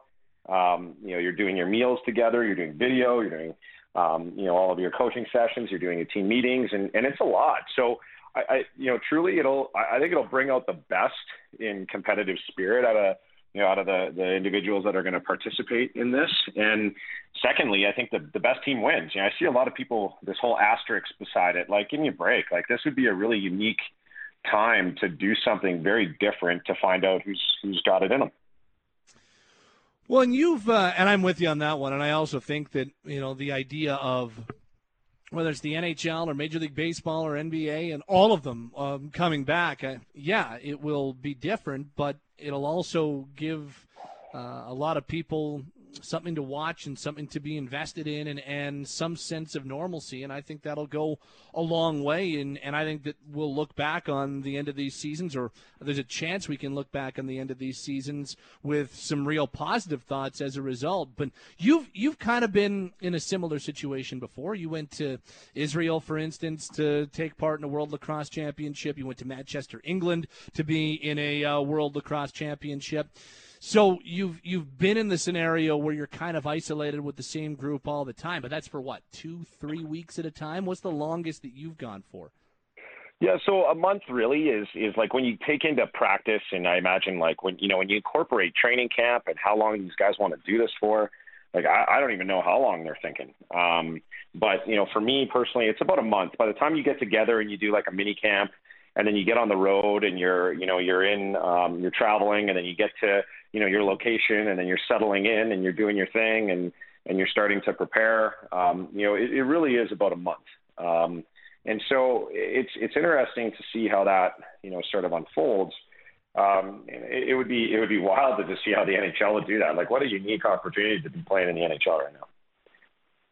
Well, absolutely, and and it would be like the amount that's going to go into it, and the amount that will, you know, the the amount of logistics that'll have to be figured out are going to be massive. But I do think they're going to do it. The NBA is looking at doing it in Orlando, Florida. The NHL is investigating a bunch of different spots. I don't know what Major League Baseball is going to do. Um, just a final thought on that. So when you are like, just take me through being isolated and and take me through um, how how difficult that can be from a mental standpoint and what you do when things get to go crazy and stuff like that. It's to take us through that. It, you know, in respect to just like uh, in in respect to games, or respect to just the process, of socially. Um, the the social side of it more for me is is what's really interesting. Well, it's it, it's awesome. Like it's such a fun time. Um, you know, I think a unique thing about the Canadian team is after we lost Chris Sanderson, um, you know, Chris uh, battled with us in 2010 and, and lost a fight to brain cancer. Um, he was a big Tragically Hip fan. So, you know, every time the men's national team gets together in any competition, um, it's just Tragically Hip all the time. And, uh, you know, I think it weighs on some guys, but uh, you know, we we let the hip the the hip blare, and, and ironically, you know, Gord Downie lost his the same battle to uh, uh, to brain cancer that Chris did. And so that's a big thing for the national team, a big cultural thing for our team, um, which I think, you know, is ultimately what, you know, you, you kind of play for is you get in there with the guys, you're having a great time. Um, you know, you are, uh, you know, you're playing and, and hanging out and, and you're getting to compete, but then, you know, you're spending a lot of time together off the field, which is genuinely, I think, you know, really, really great for, for what, you know, these teams can put together in a cultural setting. Now, some other teams maybe need, a little bit of steam to blow off. I'm sure we're all watching. Um, you know, everybody's kind of watching. Uh, uh, the, you know the Michael Jordan documentary on Netflix, and and if you're not, you should be. Um, but you know, just talking about Dennis Rodman needing like a little bit of, a little bit of a blow to burn some steam off, and he came back better than ever. So, you know, the biggest challenge is kind of wrangling that culture, kind of from top to bottom. You know, getting something that works for the group, and then having everybody adhere to that dynamic is is really tough. Um, 2006 was very different from 2010 was very different from 14 was very different from 18 and you know even though you're wearing the red and white you still got to you know you still got to adjust your culture accordingly and it becomes a challenge for the leadership group and the coaches and the executive and kind of everybody involved.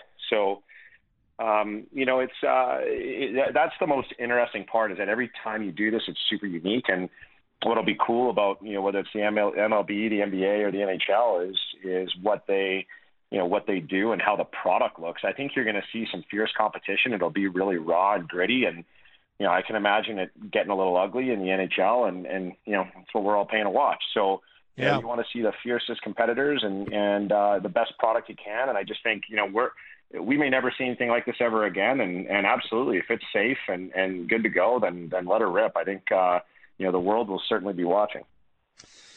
Final thought, just tell us about Elevate Lacrosse and uh, how things are surviving during a pandemic. I know you guys are shut down and on pause right now, but what's uh, what's happening right now? Um, we are, you know, continuing to stay active in the community. Yeah, we got we got Coach Bob doing. Uh, he's got a thing called uh, called the Huddle. So he uh, Bobby kind of writes and puts some thoughts together, puts it out to the crew. We've got you know tips and stuff that we have going out every week for kids to stay engaged, and um, you know we're looking at potentially you know once things move a little bit differently. We've got some some things coming on board, um, you know, in, in you know hoping to depending on what happens in the city and with Sport Calgary and and you know with the other groups and what we're able to do. We're you know we're chomping at the bit to get out there and and working in you know a socially distant, responsible manner. I think just more excited to really um, you know to lead the charge uh, from how to do this the right way. I know that you know we'll uh, we'll be under scrutiny and and I'm I'm looking forward to that and and we're just excited to you know, potentially get back out on the field and and see, you know, what these kids are made of and and um, you know put uh, put our practices to the test and, and make sure that we're best in class and, and hopefully lead by example here in the city and um, you know as we as we all sort of traverse back into activity and and um, you know being responsible in the community. So um, there's lots of challenges, there's lots of things on deck, but we're we're really excited about it and, and feel very fortunate to be in the situation that we're in. ElevateLacrosse.com for the latest. Thank you, Snide. Sorry for the technical difficulties. I uh, I could blame my trash internet today, but instead I'm going to blame myself. I, am putting. Hey, man, I'm no more. Uh, you know, no more World of Warcraft for you. I know you like that stuff, so maybe just turn the games off when you when you fire back up. You know. I was uh, I was in the middle of a Fortnite battle right before we started, and then uh, I screwed everything up. Thanks, Snides. right on, brother. We'll talk to you soon. It's Jeff Snyder. Uh, he joins us on Wednesdays on the Atlas Pizza and Sports Bar guest hotline. The bar may be closed to patrons during these trying times, but they are open for business pickup or delivery available by calling 403 248 3344. That's 248 3344. Apologies for the uh, technical difficulties. It, it, happens, like Klein, the, the technical issues don't happen all that often. Um, I've been able to keep a connection for, you know, like uh, just weeks on end. And then one day, I don't know if it's my internet related or if it's the I, I don't know what it is, but it just it drops and then it takes like six or seven minutes to restart again, and all the while I'm just cursing at it. Uh, but you know what? I um I, I'm gonna blame myself. I, I, think that I should put this one all on me, and and uh, that's what accountability is, Klein. It's true. It's true leadership, and uh, that's very big of you to do that. Um, and I also will put all the blame on you too. So uh, you're welcome that, for helping that, you by in, putting all uh, the blame on me. That is true leadership shown on your part. Find somebody to blame and put it on his. That's that's a true Right. leader for me. Yeah, and um, you're welcome for picking up the ball after you dropped it there. So yeah, full team effort. Thank you. And you know what else? Patting yourself on the back also a sign of true leadership. I uh, Well, it's something I do often. So you, you know. inspire me, Klein. You inspire me on a daily basis. Uh, okay. We will take a break. Uh, this date in Flames history around the corner, leading up to a very important this date in Flames history tomorrow. Perhaps the most important of them all. I won't tell you why, but that's tomorrow. Oh. But this date in Flames history today is coming up next. Pinder and Steinberg, Sportsnet 960 The Fan. Have to think what would have been had the Flames been able to win game two of that series in 1986. Flames won game one and had a 2 0 lead in game two before losing nine seconds into overtime and a 3 2 loss to the Habs. If they take a 2 0 series lead on that Habs team, you wonder, uh, you wonder what would have happened. Now, my recollection um, is better than Klein's because Klein was uh, not in existence. Um, I was about a year and a half at the time, uh, so my recollection ain't, ain't so strong. But Lou, what uh, what do you remember of that '86 series between the Flames and the Habs? Well, I mean, I remember lots about it, and I certainly remember how pivotal the goal was by a gentleman who spent a lot of time in Calgary, and that's Brian Skrudland, who scored Mhm. that goal nine seconds in. And then remember, Brian uh, made a massive difference in 1990, what would have been 1996, helping the Florida Panthers to the Stanley Cup final before they were swept by the Colorado Avalanche. So, um, you know, I remember obviously some guy in goal was pretty good, which was really his coming out party, a guy that wore number 33. Um, remember that, and just just remembered how big that particular overtime goal was as far as determining that series. And it was like the Flames just they could never recover from that loss, and they really never did. No, they uh, would lose four straight, uh, including Yes. that one before uh, ending up going out in five and then getting their revenge a few years later when they knocked off the Habs in 1989. But uh, you just you, you wonder had, had the Flames been able to take Game Two of that series, how things would have been a little bit different in 1986. I won't tell you what it is, but if you're a Flames historian or a Flames fan, you might know the significance of tomorrow. But we'll talk more about that tomorrow. But a very important day in Calgary Flames history is May 21st, and we'll tell you why tomorrow on the program. Okay, we are underway. Hour number three of uh, hour number two, rather, of Pinder and Steinberg wrapping up uh, on the program tonight, or on the station tonight, rather. Uh, we've got in conversation at five o'clock. In conversation with Ron MacLean today, featuring Cassie Campbell one of the greatest of all time, and NHL uh, NHL head coach, Winnipeg Jets head coach Paul Maurice. Those are the two guests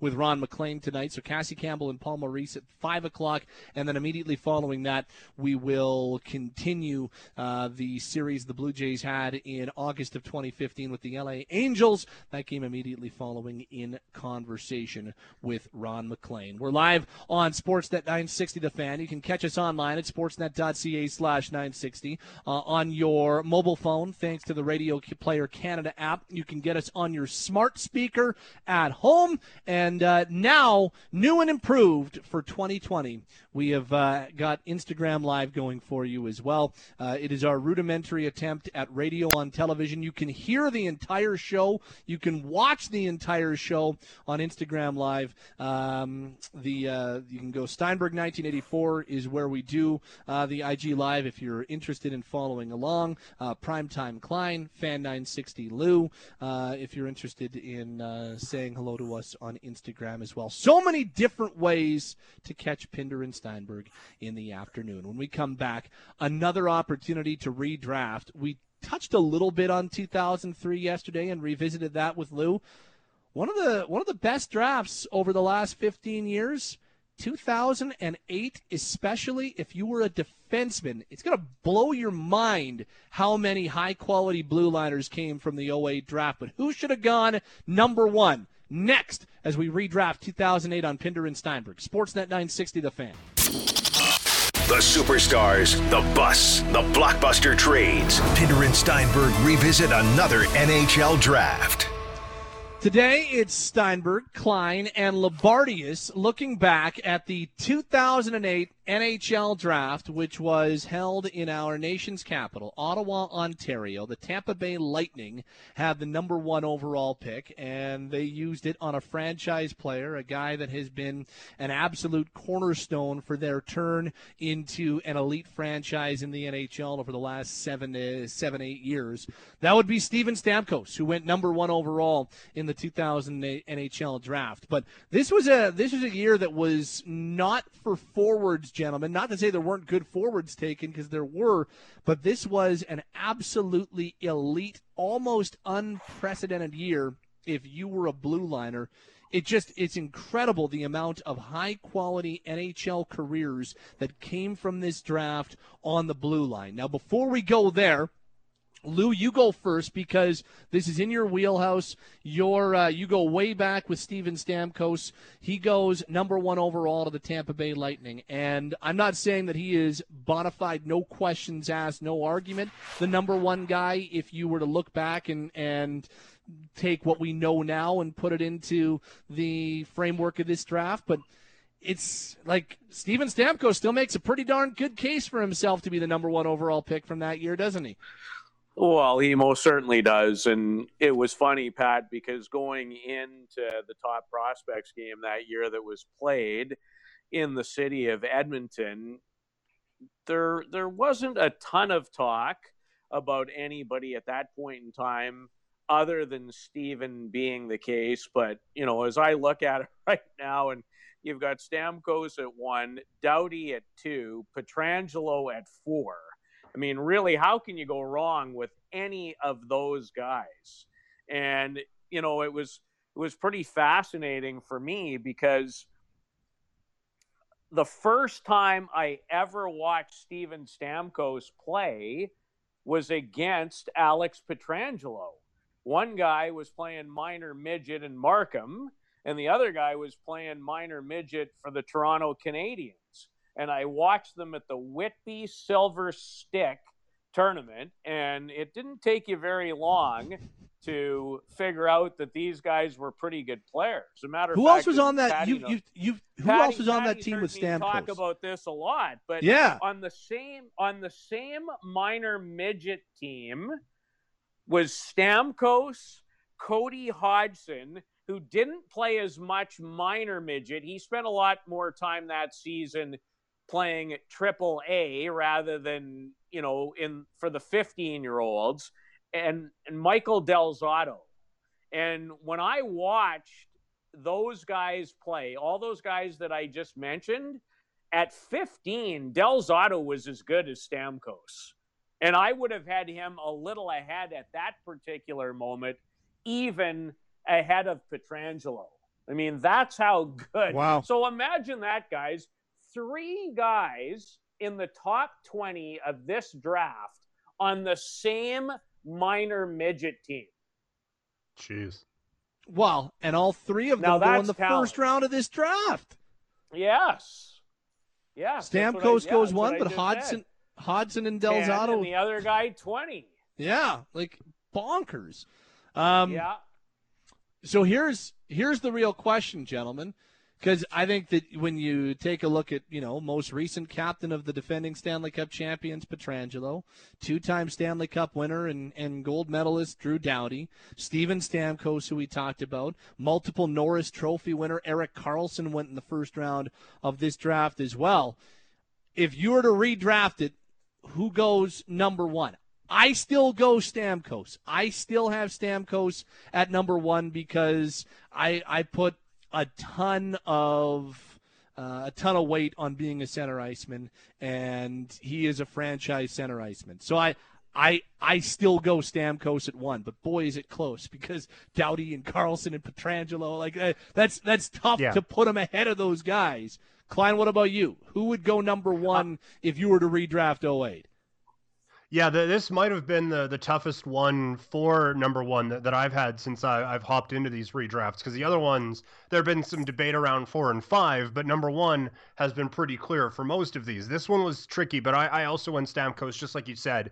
Getting a, a franchise centerman um, it is tough to pass up. Not that you, you can just brush aside franchise defensemen, but Steven Stamkos, um, there was a stretch where he was like a top two or three player in the league. So.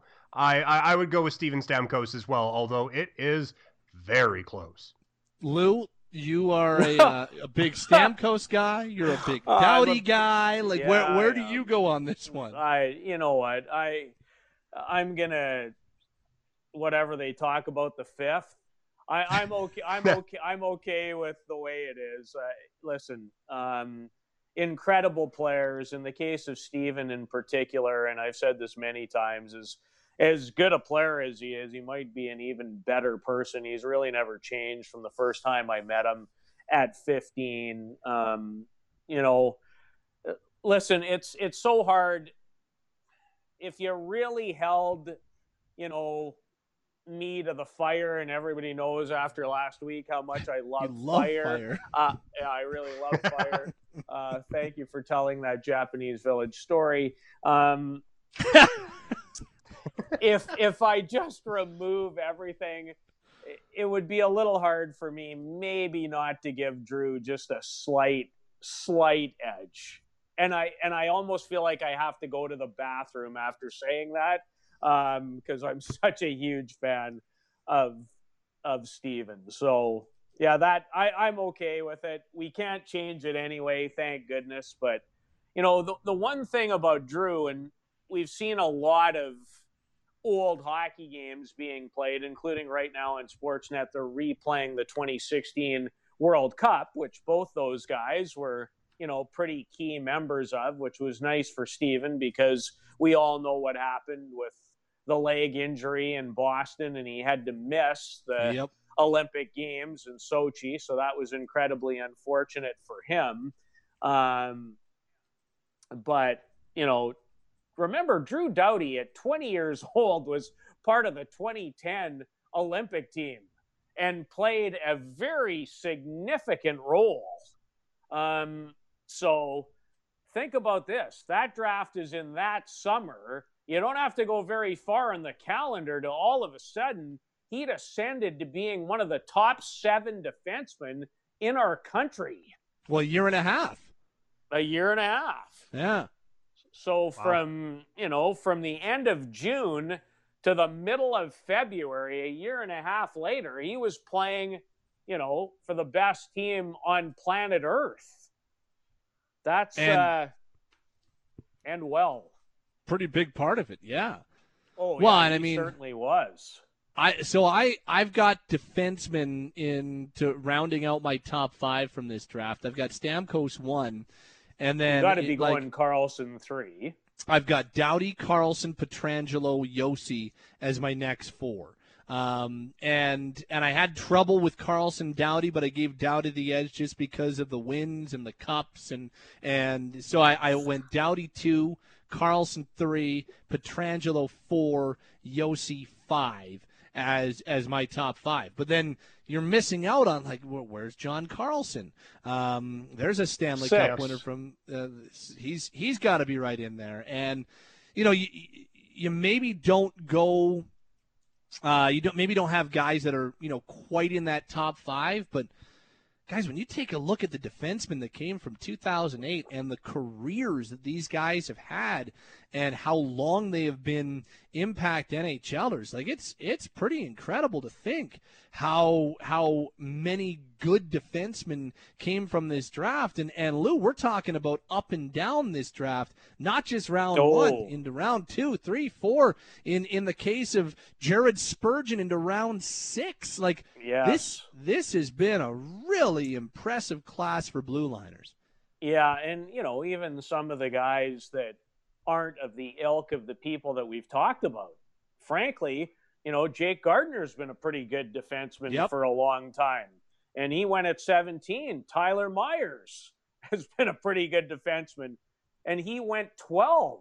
Uh, you're right. It is absolutely just loaded with excellent defensemen. Think about the Nashville Predators, though, who did such a great job over the years. So, you know, you think about 03 and they pick Klein at 43 and then Weber at 49. And, you know, in this draft, they get Josi at 38. Nobody's picking that guy anywhere near 38 if they nope. had to do it all over again. No. For me, like you, Patty, he's he's five. He he's he's the fifth overall pick in this draft. If you had to do it all over again, and I'm a massive fan of Roman Josi. So Klein, yeah, where, and- what what jumps out at you here for you when you round out your top five?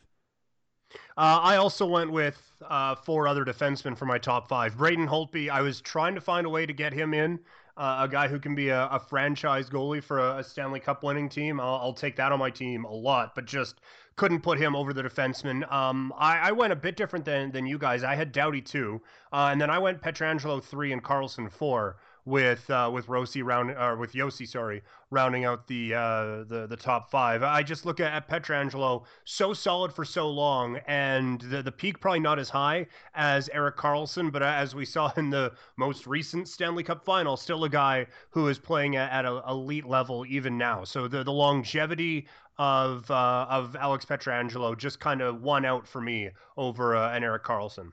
So, by the way, I'm in the same place and I only go Carlson because at his peak, like we're talking about a guy that you know what multiple Norris trophies and a guy that uh, you know single-handedly buoyed a team to a appearance in an Eastern Conference final a few years ago, and really hasn't been the same ever since then.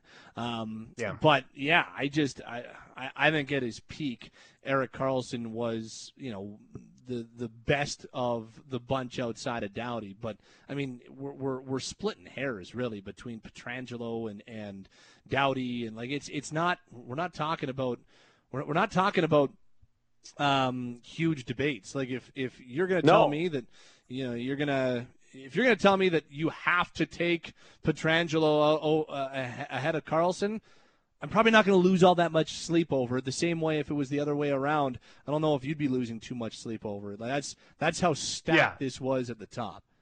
Travis yeah, like if Hamonic, I'm sitting at not the... a bad Travis. Sorry, Pete.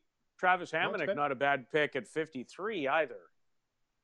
No, no, like and, there are those all throughout, right? Like T.J. Brodie yes. in the fourth round, and even in the seventh round, uh, Jason Demers and, and, Matt Bartkowski. I don't know if you're going to see them in top four anytime soon, but th- those are guys with solid NHL credentials as well. So just all the way through this draft, well, there are defensemen who have impacts. I wrote I wrote down all the defensemen in this draft that you look at and say okay, these guys turned into pretty solid NHLers. So we we we talked about the the top five guys, you know, and and and so you've got Carlson, Doughty, Pietrangelo, Josi, Karlsson. But think of other guys who have had significant careers: Luke Schenn, Tyler Myers, Jason Demers, Michael Del Zotto, Jared Spurgeon, John Carlson, Jake Gardiner, Jake Gardiner, Marco Scandella, Lucas Sbisa, Michael Stone, Justin Schultz, Zach Bogosian, Travis Hamonic, TJ Brodie, all these guys coming from the same draft. Like to get that many career NHLers, and, and they all have had different impacts at the NHL level, but to get that many career NHLers in one draft is bonkers and really mm-hmm. haven't especially at one position we haven't seen anything like that since lou. No we haven't. It, it's uh, you go down the list like you guys said round one pick two right to the end of the draft. That's anytime you can play 400 games in the league you know there's a lot of those guys in this particular draft they're not easy to find. No, no, they really no. aren't. Um, I had uh, in I, I had this going down. Kleiner is a pretty good uh, draft for goalies as well. Uh, Braden Holtby comes from this draft in the fourth round. Jake Allen, Jacob Markstrom, uh, both drafted in this year's draft. Uh, Anders Lindback, Michael Hutchinson, not at the same level, but also have had you know fairly long and, and decent NHL careers. Mm-hmm. Not always great for goalies, but I found 08 to be a pretty solid year when it comes to, to goaltending drafts.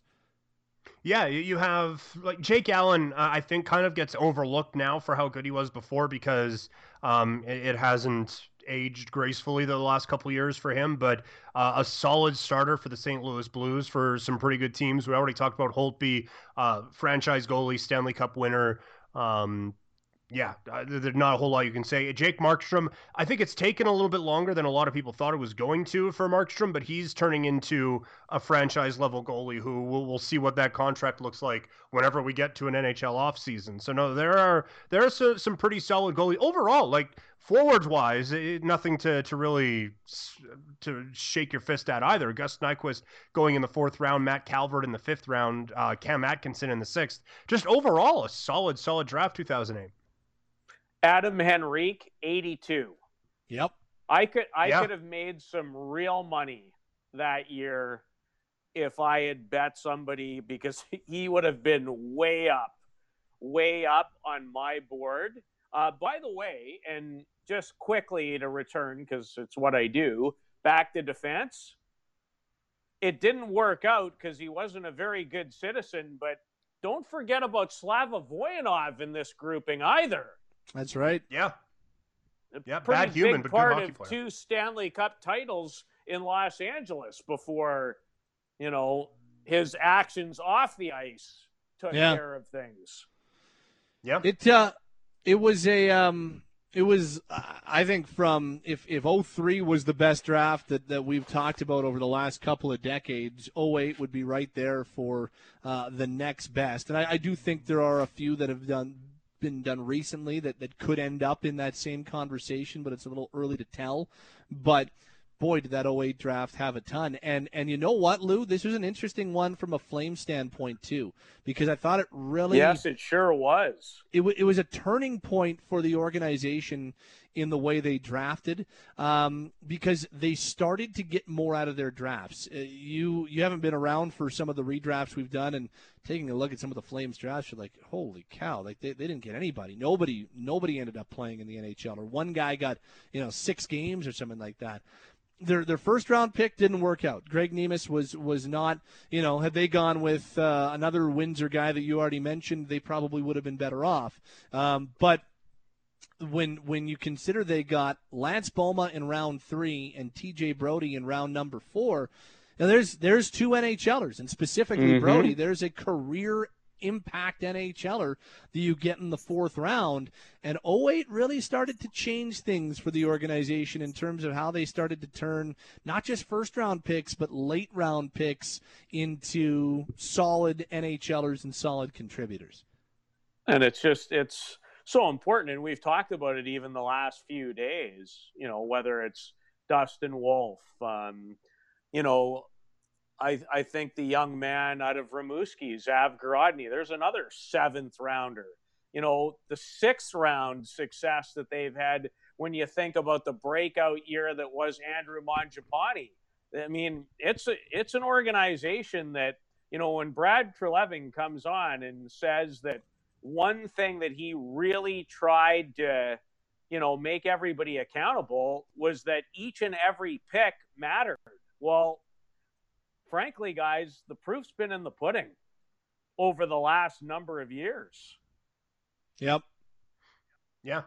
Well, and, and you can like we, we all knew that the draft was pretty important, but I, I think it's good to go back and look at these, and it's something we talked about a little bit before with the Detroit Red Wings and how you keep a dynasty going is hitting on guys like um, Datsyuk and Zetterberg, and a little bit later on, guys like Abdelkader in the seventh round and stuff like that. And even in this one, talked about him before, Gus Nyquist in the fourth round. That that just kind of continues a run for a little bit longer. And you look at teams that don't necessarily have that success. There's a reason why the Flames had to go out and spend a lot of money in free agency every year and try to bring in the the Tony Amontes and the Owen Nolans and those guys to try to keep things going because there wasn't that um, that that help coming from the draft. And uh, I look at a team that um, I would suggest had a miss in the first round with the, the Vancouver Canucks. This was right in the middle of a time where they did not draft well at all. The the 07 draft, they got a combined total of none games uh, from that draft. And then just going on right up until Bo Horvat in 2013,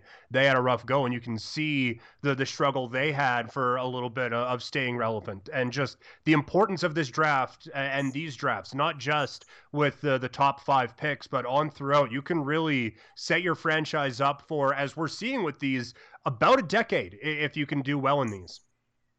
You know what's interesting though? I will never criticize the Canucks for the Hodgson pick.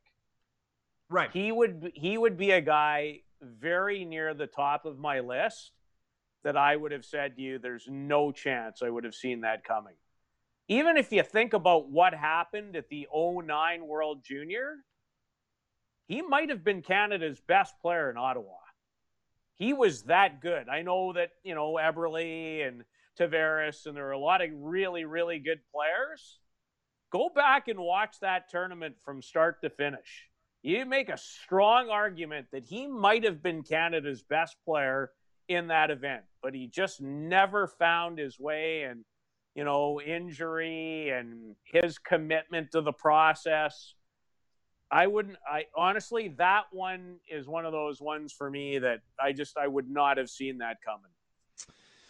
In terms of uh, in terms of bus when it's all when it's all said and done, uh, the sixth overall selection that year was Nikita Filatov uh, for Columbus only played 53 NHL games.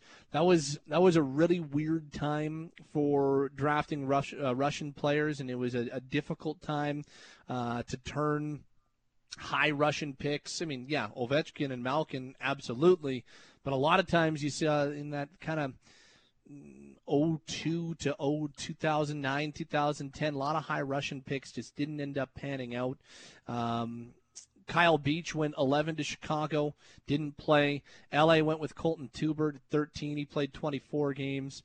Uh, Chet Pickard never worked out in net. Another tough first round goaltending pick for Nashville that didn't work out. So there's much like a lot. Greg Nemisz with the Flames only played 15 games. There were definitely some ones that, that didn't end up turning out. But uh, I, I, I would suggest you got to give a pretty high grade to 2008 overall, Lou. That, that was a That was a really solid draft. No, it was a terrific draft. And again, cornerstone franchise players. It's one thing to be a good first round pick or a good pick. When you're talking about people that literally paved the way for better things and organizations, what kind of value do you put on those picks? Yep. Best one we've done yet in that you you weren't part of the 03 one, Klein, but best one you've done so far? Yeah, uh, I would I would say so. Yeah, I mean, you, you look at some of the like even just sorting by games played, like it, he, he's not going to get much of the talk because of all the elite defensemen. But Zach Bogosian at three played 644 NHL games. Like Luke mm-hmm. Schenn's at 758, and counting. Well, we didn't bring up Lucas Sbisa at 548 career NHL games. There are a lot of guys who, uh, like Lou said at the top, uh, there are like franchise altering players, but there are also guys just solid NHLers from round one to round seven. So yeah, I, I would say this is probably the best draft that I've been a part of with you guys so far. All right. Well, that was fun. Uh, around the corner, we're going to hear from Ray Edwards. Good conversation we had with the Calgary Flames assistant coach and director of player development from earlier in the show. That's coming your way around the corner. Uh, Lou, you are not here tomorrow. I am not here on Friday when you are back. Okay. So I just wanted to say it uh, has been a, uh, pleasure uh, having you on this week. And right back at of you, last pal. week. I've uh, I've had a ton of fun, and I would do anything right about now to skip the dentist and be back with you tomorrow. but uh, apparently, that's not going to happen. Although, you know, I've not been shy of ducking out of the dentist before. But no, I guess I have to go through it. I, uh, I, my thoughts and prayers. I wish you, uh, I wish you. Well, I don't think I need tomorrow. prayers. I hope, but uh, yeah, I just know I'm how much you despise the dentist. Oh, no. So I, Oh no, it's worse than fire. Uh, Peter, I'm just hoping that I'll be uh, okay enough to help participate in Friday's program. I, I hope so too. I, I'm looking forward to that one. Yeah, so, me uh, too. I'm hoping that you'll be uh, you'll be there with us. Okay, guys, have uh, have an awesome rest of your Thursday or Wednesday. All right, Lou. Bye, guys. Wednesday. Yes. Yes, Kind of feels thank like a you. Monday with I'm how old. great it is. Bye. outside. Bye, Lou. Up next, Ray Edwards, Calgary Flames assistant coach and director of player development. This is Pinder and Steinberg on Sportsnet 960 The Fan. Catch up with our next guest. Not only is he the director of player development for the Calgary Flames, he is also an assistant coach. Ray Edwards joined us on the program a little earlier today, whether it be about the team on the ice, a return to play, or a whole lot more. Lots from Ray Edwards, assistant coach of the Calgary Flames and director of player development, when he joined Lubo and I earlier today. From a work standpoint, from a hockey standpoint, how busy you've been keeping because you wear two hats with the organization now, an assistant coach on Geoff Ward's staff, and you remain the director of player development with the team. So uh, I, we've talked to different coaches throughout this, and, and they've kept busy. And, and I know you guys are, are you know being in contact on a fairly regular basis, and you've got projects and stuff like that. But you've also got the development role. So how busy have you been from a work standpoint over the last couple of months? Well, we've been obviously doing a lot of Zoom calls in different areas with different sides of the organization. From a coaching standpoint, we're on weekly calls with uh, the coaching staff and Brad uh, in terms of updates and preparation as to what things might look like and our role and getting ready for you know any sort of uh, back return to play situation. You know, Geoff's been keeping us in the loop in terms of uh, what he wants, and so that's been fun.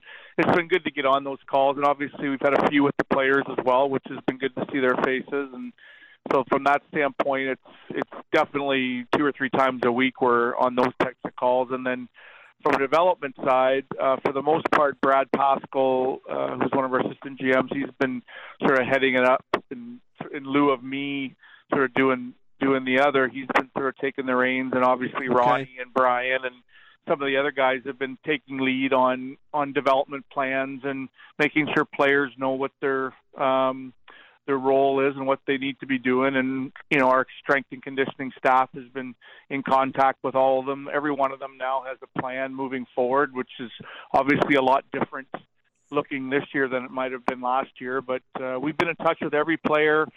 All the new guys that we've signed all have plans, and uh, Ronnie's done a good job of of reaching out to those guys. And you know, it has to be a little bit different. Uh, you know, this year in terms of you know whether it's Zoom calls and video work over the over iPads and those types of things versus actually getting them you know into Calgary and and uh, you know everything's there's a lot of things still up in the air in terms of development Mhm. camp and you know training and some of the things that we like to do so it is a little bit different but uh, I'm very blessed that uh, obviously Brad Pascall and the rest of the staff uh, have been able to take take the brunt of the work and and lead the way and we're very confident that every player is going to have everything they need in terms of uh, continuing to get better. And the one thing we've stressed to everybody is that uh, we can't use this as a crutch in terms of uh, giving them every avenue to succeed. We've got to find ways to to make sure they get the information. We have to find ways,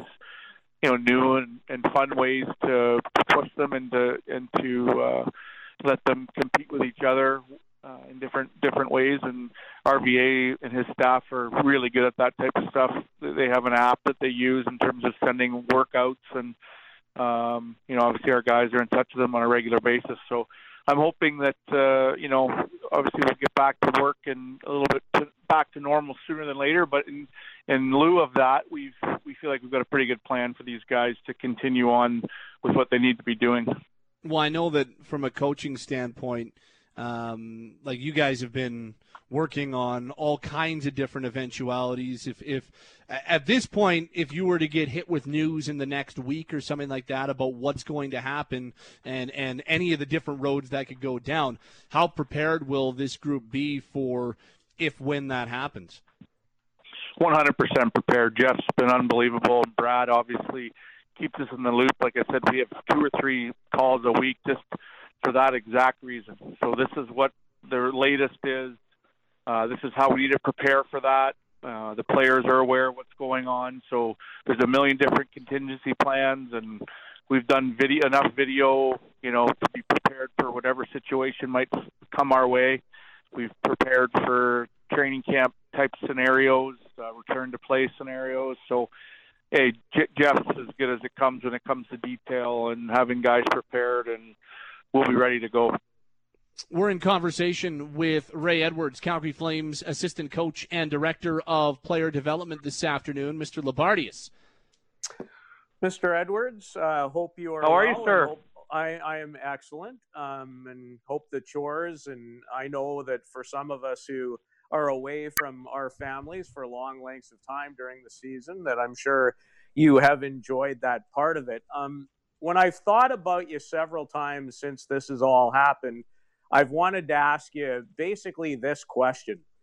You were you were part of an unbelievable change in the middle of the season, in a season that isn't even over, but one I think for those of us who are around on a day-to-day basis will never forget forever.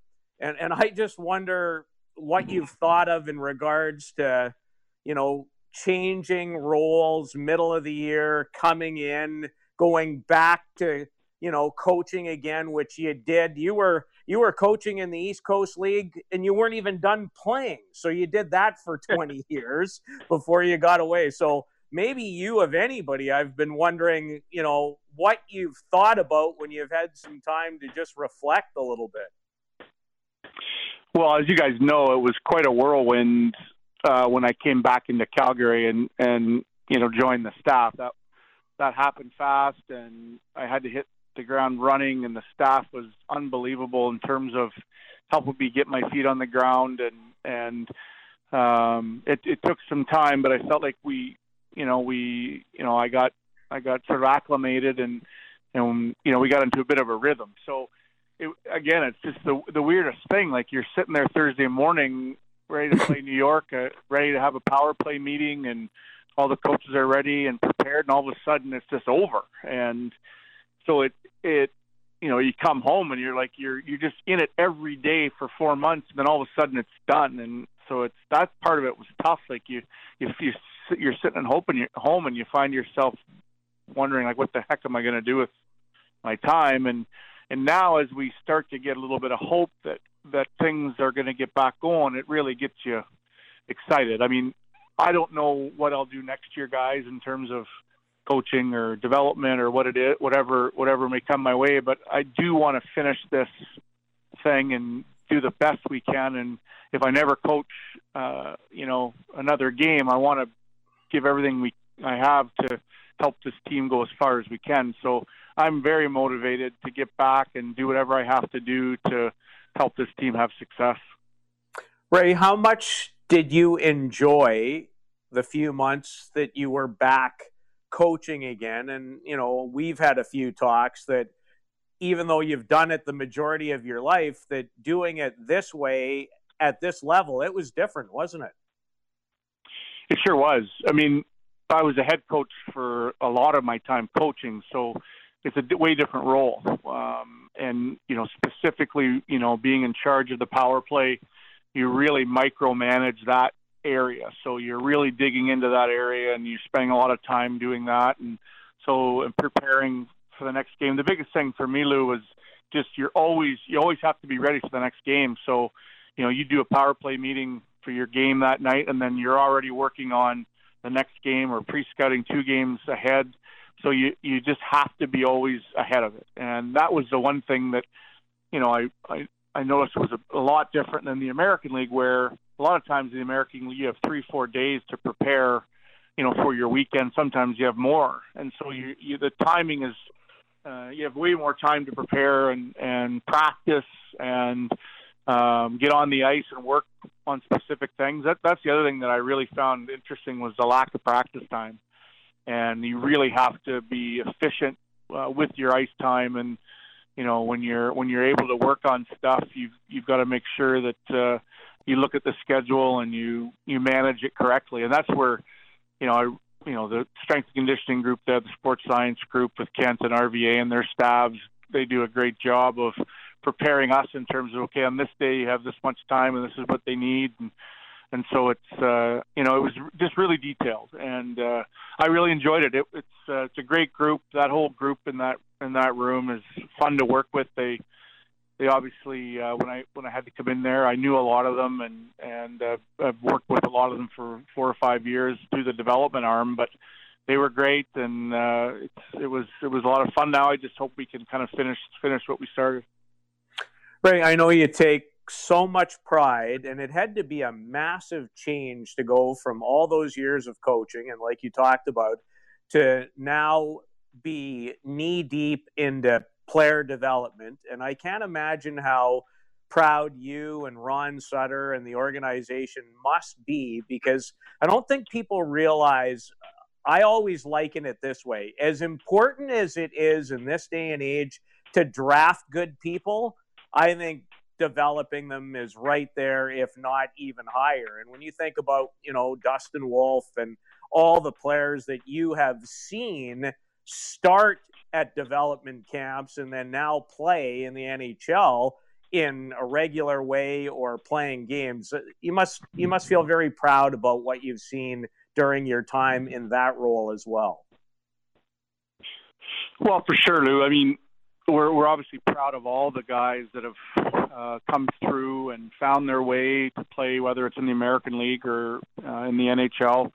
Uh, I think um, our staff uh, from day one is, you know, Ronnie's been with with me from day one and has done an amazing job. We've added so many different layers to the development team, and with Brian and now Darren, the skills department, and Don Braid and I mean, our strength and conditioning group, our American League coaches have a big role in that, and they should get a ton of credit.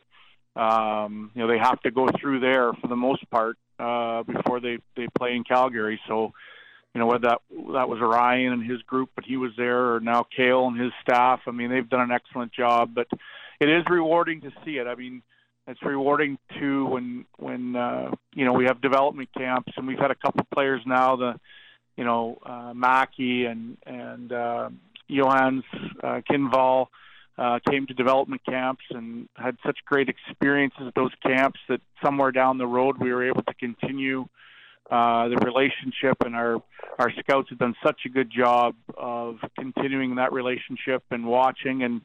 You know, now we've got two of those guys signed, and a big part of that was coming to development camp and meeting everybody and going through that process. So, uh, it takes a it takes a village to do this this job. And there's a lot of people that have a hand in it. So, but uh, it is important, as you said, Lou. It's uh, the way things are, are going with the NHL. You have to you have to draft and you have to develop, and it's certainly not perfect, but uh, I think we can continue to get better in a lot of other areas, and we'll continue to look at those areas and try to improve every day. Um, but uh, we certainly are proud of the guys that have come through the system. Ray, as a longtime hockey person, and we've talked about your long history, both as a player and as a coach and player development, how different is it today in 2020 dealing with the athlete than maybe it was 10 or 12 years ago? Or is there much of a difference for you?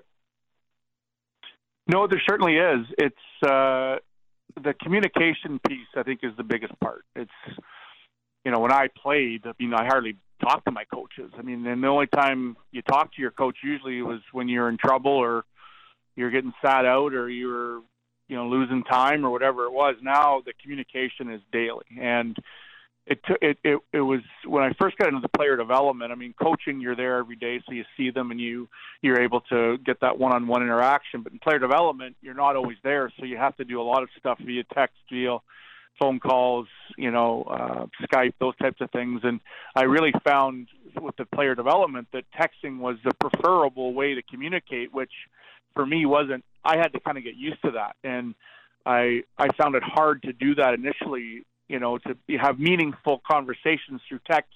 I just never really had done that six years ago, five years ago. So I had to kind of get used to that and realize that players just like to communicate that way now. So that was uh, that was kind of a big thing for me, just learning to do that and and just be able to communicate more. You know, uh, you know when you're not close to them and you can't you know see them and touch them, you gotta you gotta find other ways to do it. And the other part of that piece is just the the actual you know, being able to send drills and and you know get them to watch their shifts and be able to communicate what's going on and what needs to be worked on, what needs to be addressed, but do that from afar versus being there every day and being able to uh, work with them personally every day. So that was a that was a a fairly big adjustment. But again, when you have good people, you have people that want to work and want to put the time in, they and they want to get better and they want to be innovative. Uh, it makes it a lot easier, and that's that's a big piece of what we do. And I think that's every every NHL team is is finding that you've you've got to be ahead of it. You got to be willing to do those things and go the extra mile to uh, get the best out of your prospects. Mr. Steinberg. We're in conversation with Calgary Flames assistant coach Ray Edwards, also the team's director of player development. It's it's funny, Ray, because we we had um, we had some interesting conversations with you on our post game show when you'd come in and join us in our uh, in our hot stove lounge. I studio. got all we, the bad games. I I got the, the the thrashing by Edmonton, and there's I got back to back interviews, and they both were thrashings at home. I, I hope I. I hope there's some longer straws in Maine that you can bring back because you drew a lot of short ones, my friend. Oh boy. well, and good on guys, you. The guys are just. Well, I think that's the. I was the rookie on the group, right? So I was the. uh I was low man on the totem pole, so I got those ones you uh you did a good job. There were there were times when you, you could tell by looking at you that you would rather do anything but answer the question that was just asked to you, but you still answered well, I remember still... I remember the one night the one night we got pounded and the power play was absolutely awful. I was just dreading going back there, but you guys were good. You didn't kill me too bad, and thank God we didn't have uh, any call-ins because I would have got murdered. no, we wouldn't. We promise we would never do that to you. I promise. on the on on the bright side though like and i know we don't know what's going to happen and how or when the nhl is is going to come back but on the bright side your team was really starting to trend in the right direction prior to the pause. Uh, the last game that you played was a loss to Vegas, uh, which was a really hard fought and close game. But prior to that, you were on a nice little run there. How did you like the way the team was playing before things shut down for a little bit? Well, as you guys know, uh, you're correct. I thought I thought uh, we were really trending in the right way. Uh, you know, we had we had gone on that that massive road trip where we, you know, we we had a heck of a road trip, uh, beating you know Boston in Boston, playing Tampa really closely. The heck of a game in Nashville. We lost in the last second, but but uh, it was again a playoff type atmosphere. Big big win to finish the road trip in Florida, where it was really a you know one of those games where you you got to come out of there and, and find a way to win that game, and we did. Came back and didn't play great against Columbus, but found a way to win, win that game.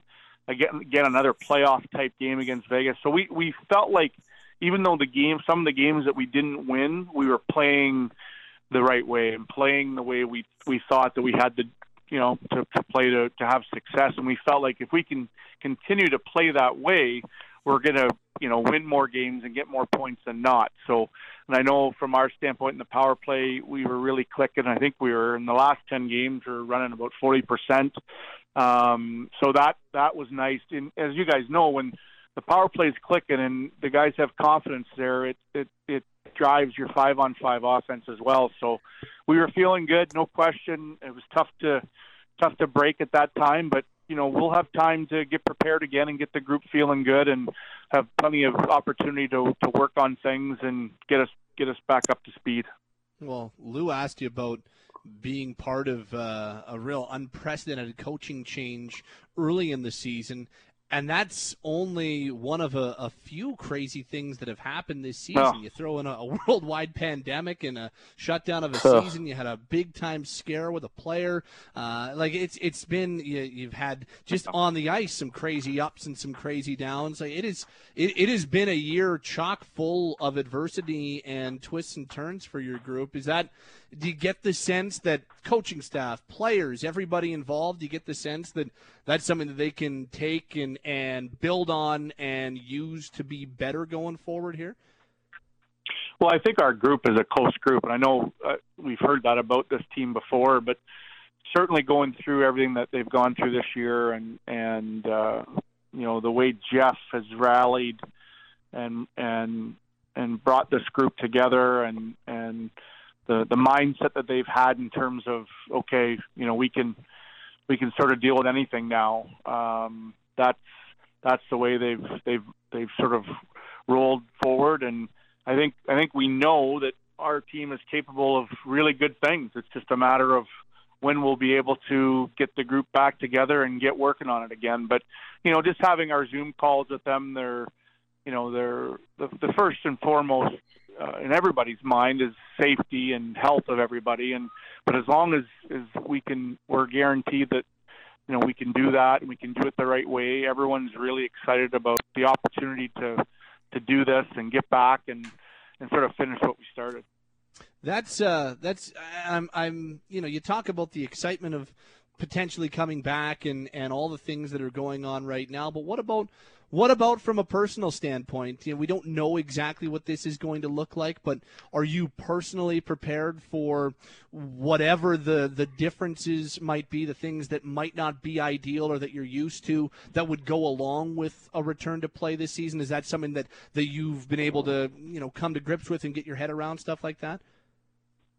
Yeah, again, I think I think just we've been prepared. Uh, again, Brad and, and our staff, whether it's Kent and his group or Dr. Ald or our equipment or our um, strength and conditioning group. I mean, we've we've sort of gone through every scenario and what what it may look like, what things we're going to have to do that's different, and and and I think you know that's the one thing we have time right now to do that stuff. So I think we'll we'll all be prepared. Personally, whatever whatever we have to do, we got to do, and that's just my mm-hmm. mindset. Mm-hmm. It's it's sort of how I've always been. Like if something needs to be done, it has to be done. We'll do it, and we'll and we'll find a way. So um, I'm ex- you know I I'm a little different because I was brought in later and it wasn't really my role. But now that I'm in it, I'm more motivated than than uh, than not to finish sort of this job. You know, we went in there and you know was uh, was away from my family for a while, and so it's it's it's exciting to me to sort of get in there and finish this thing and then see see where we go from there. Well, Ray, we really appreciate the time this afternoon, and we sure do hope that we see you back on the ice and see the guys back on the ice sooner rather than later. It's it's been a long time. It's been a bizarre two months, uh, but it, it's it's good to hear that there sounds like there's some momentum coming for uh, maybe a restart. Appreciate the time this afternoon. It's uh, it's good to catch up with you, Ray. Guys, real good talking to you. Hope to see you soon. Be well.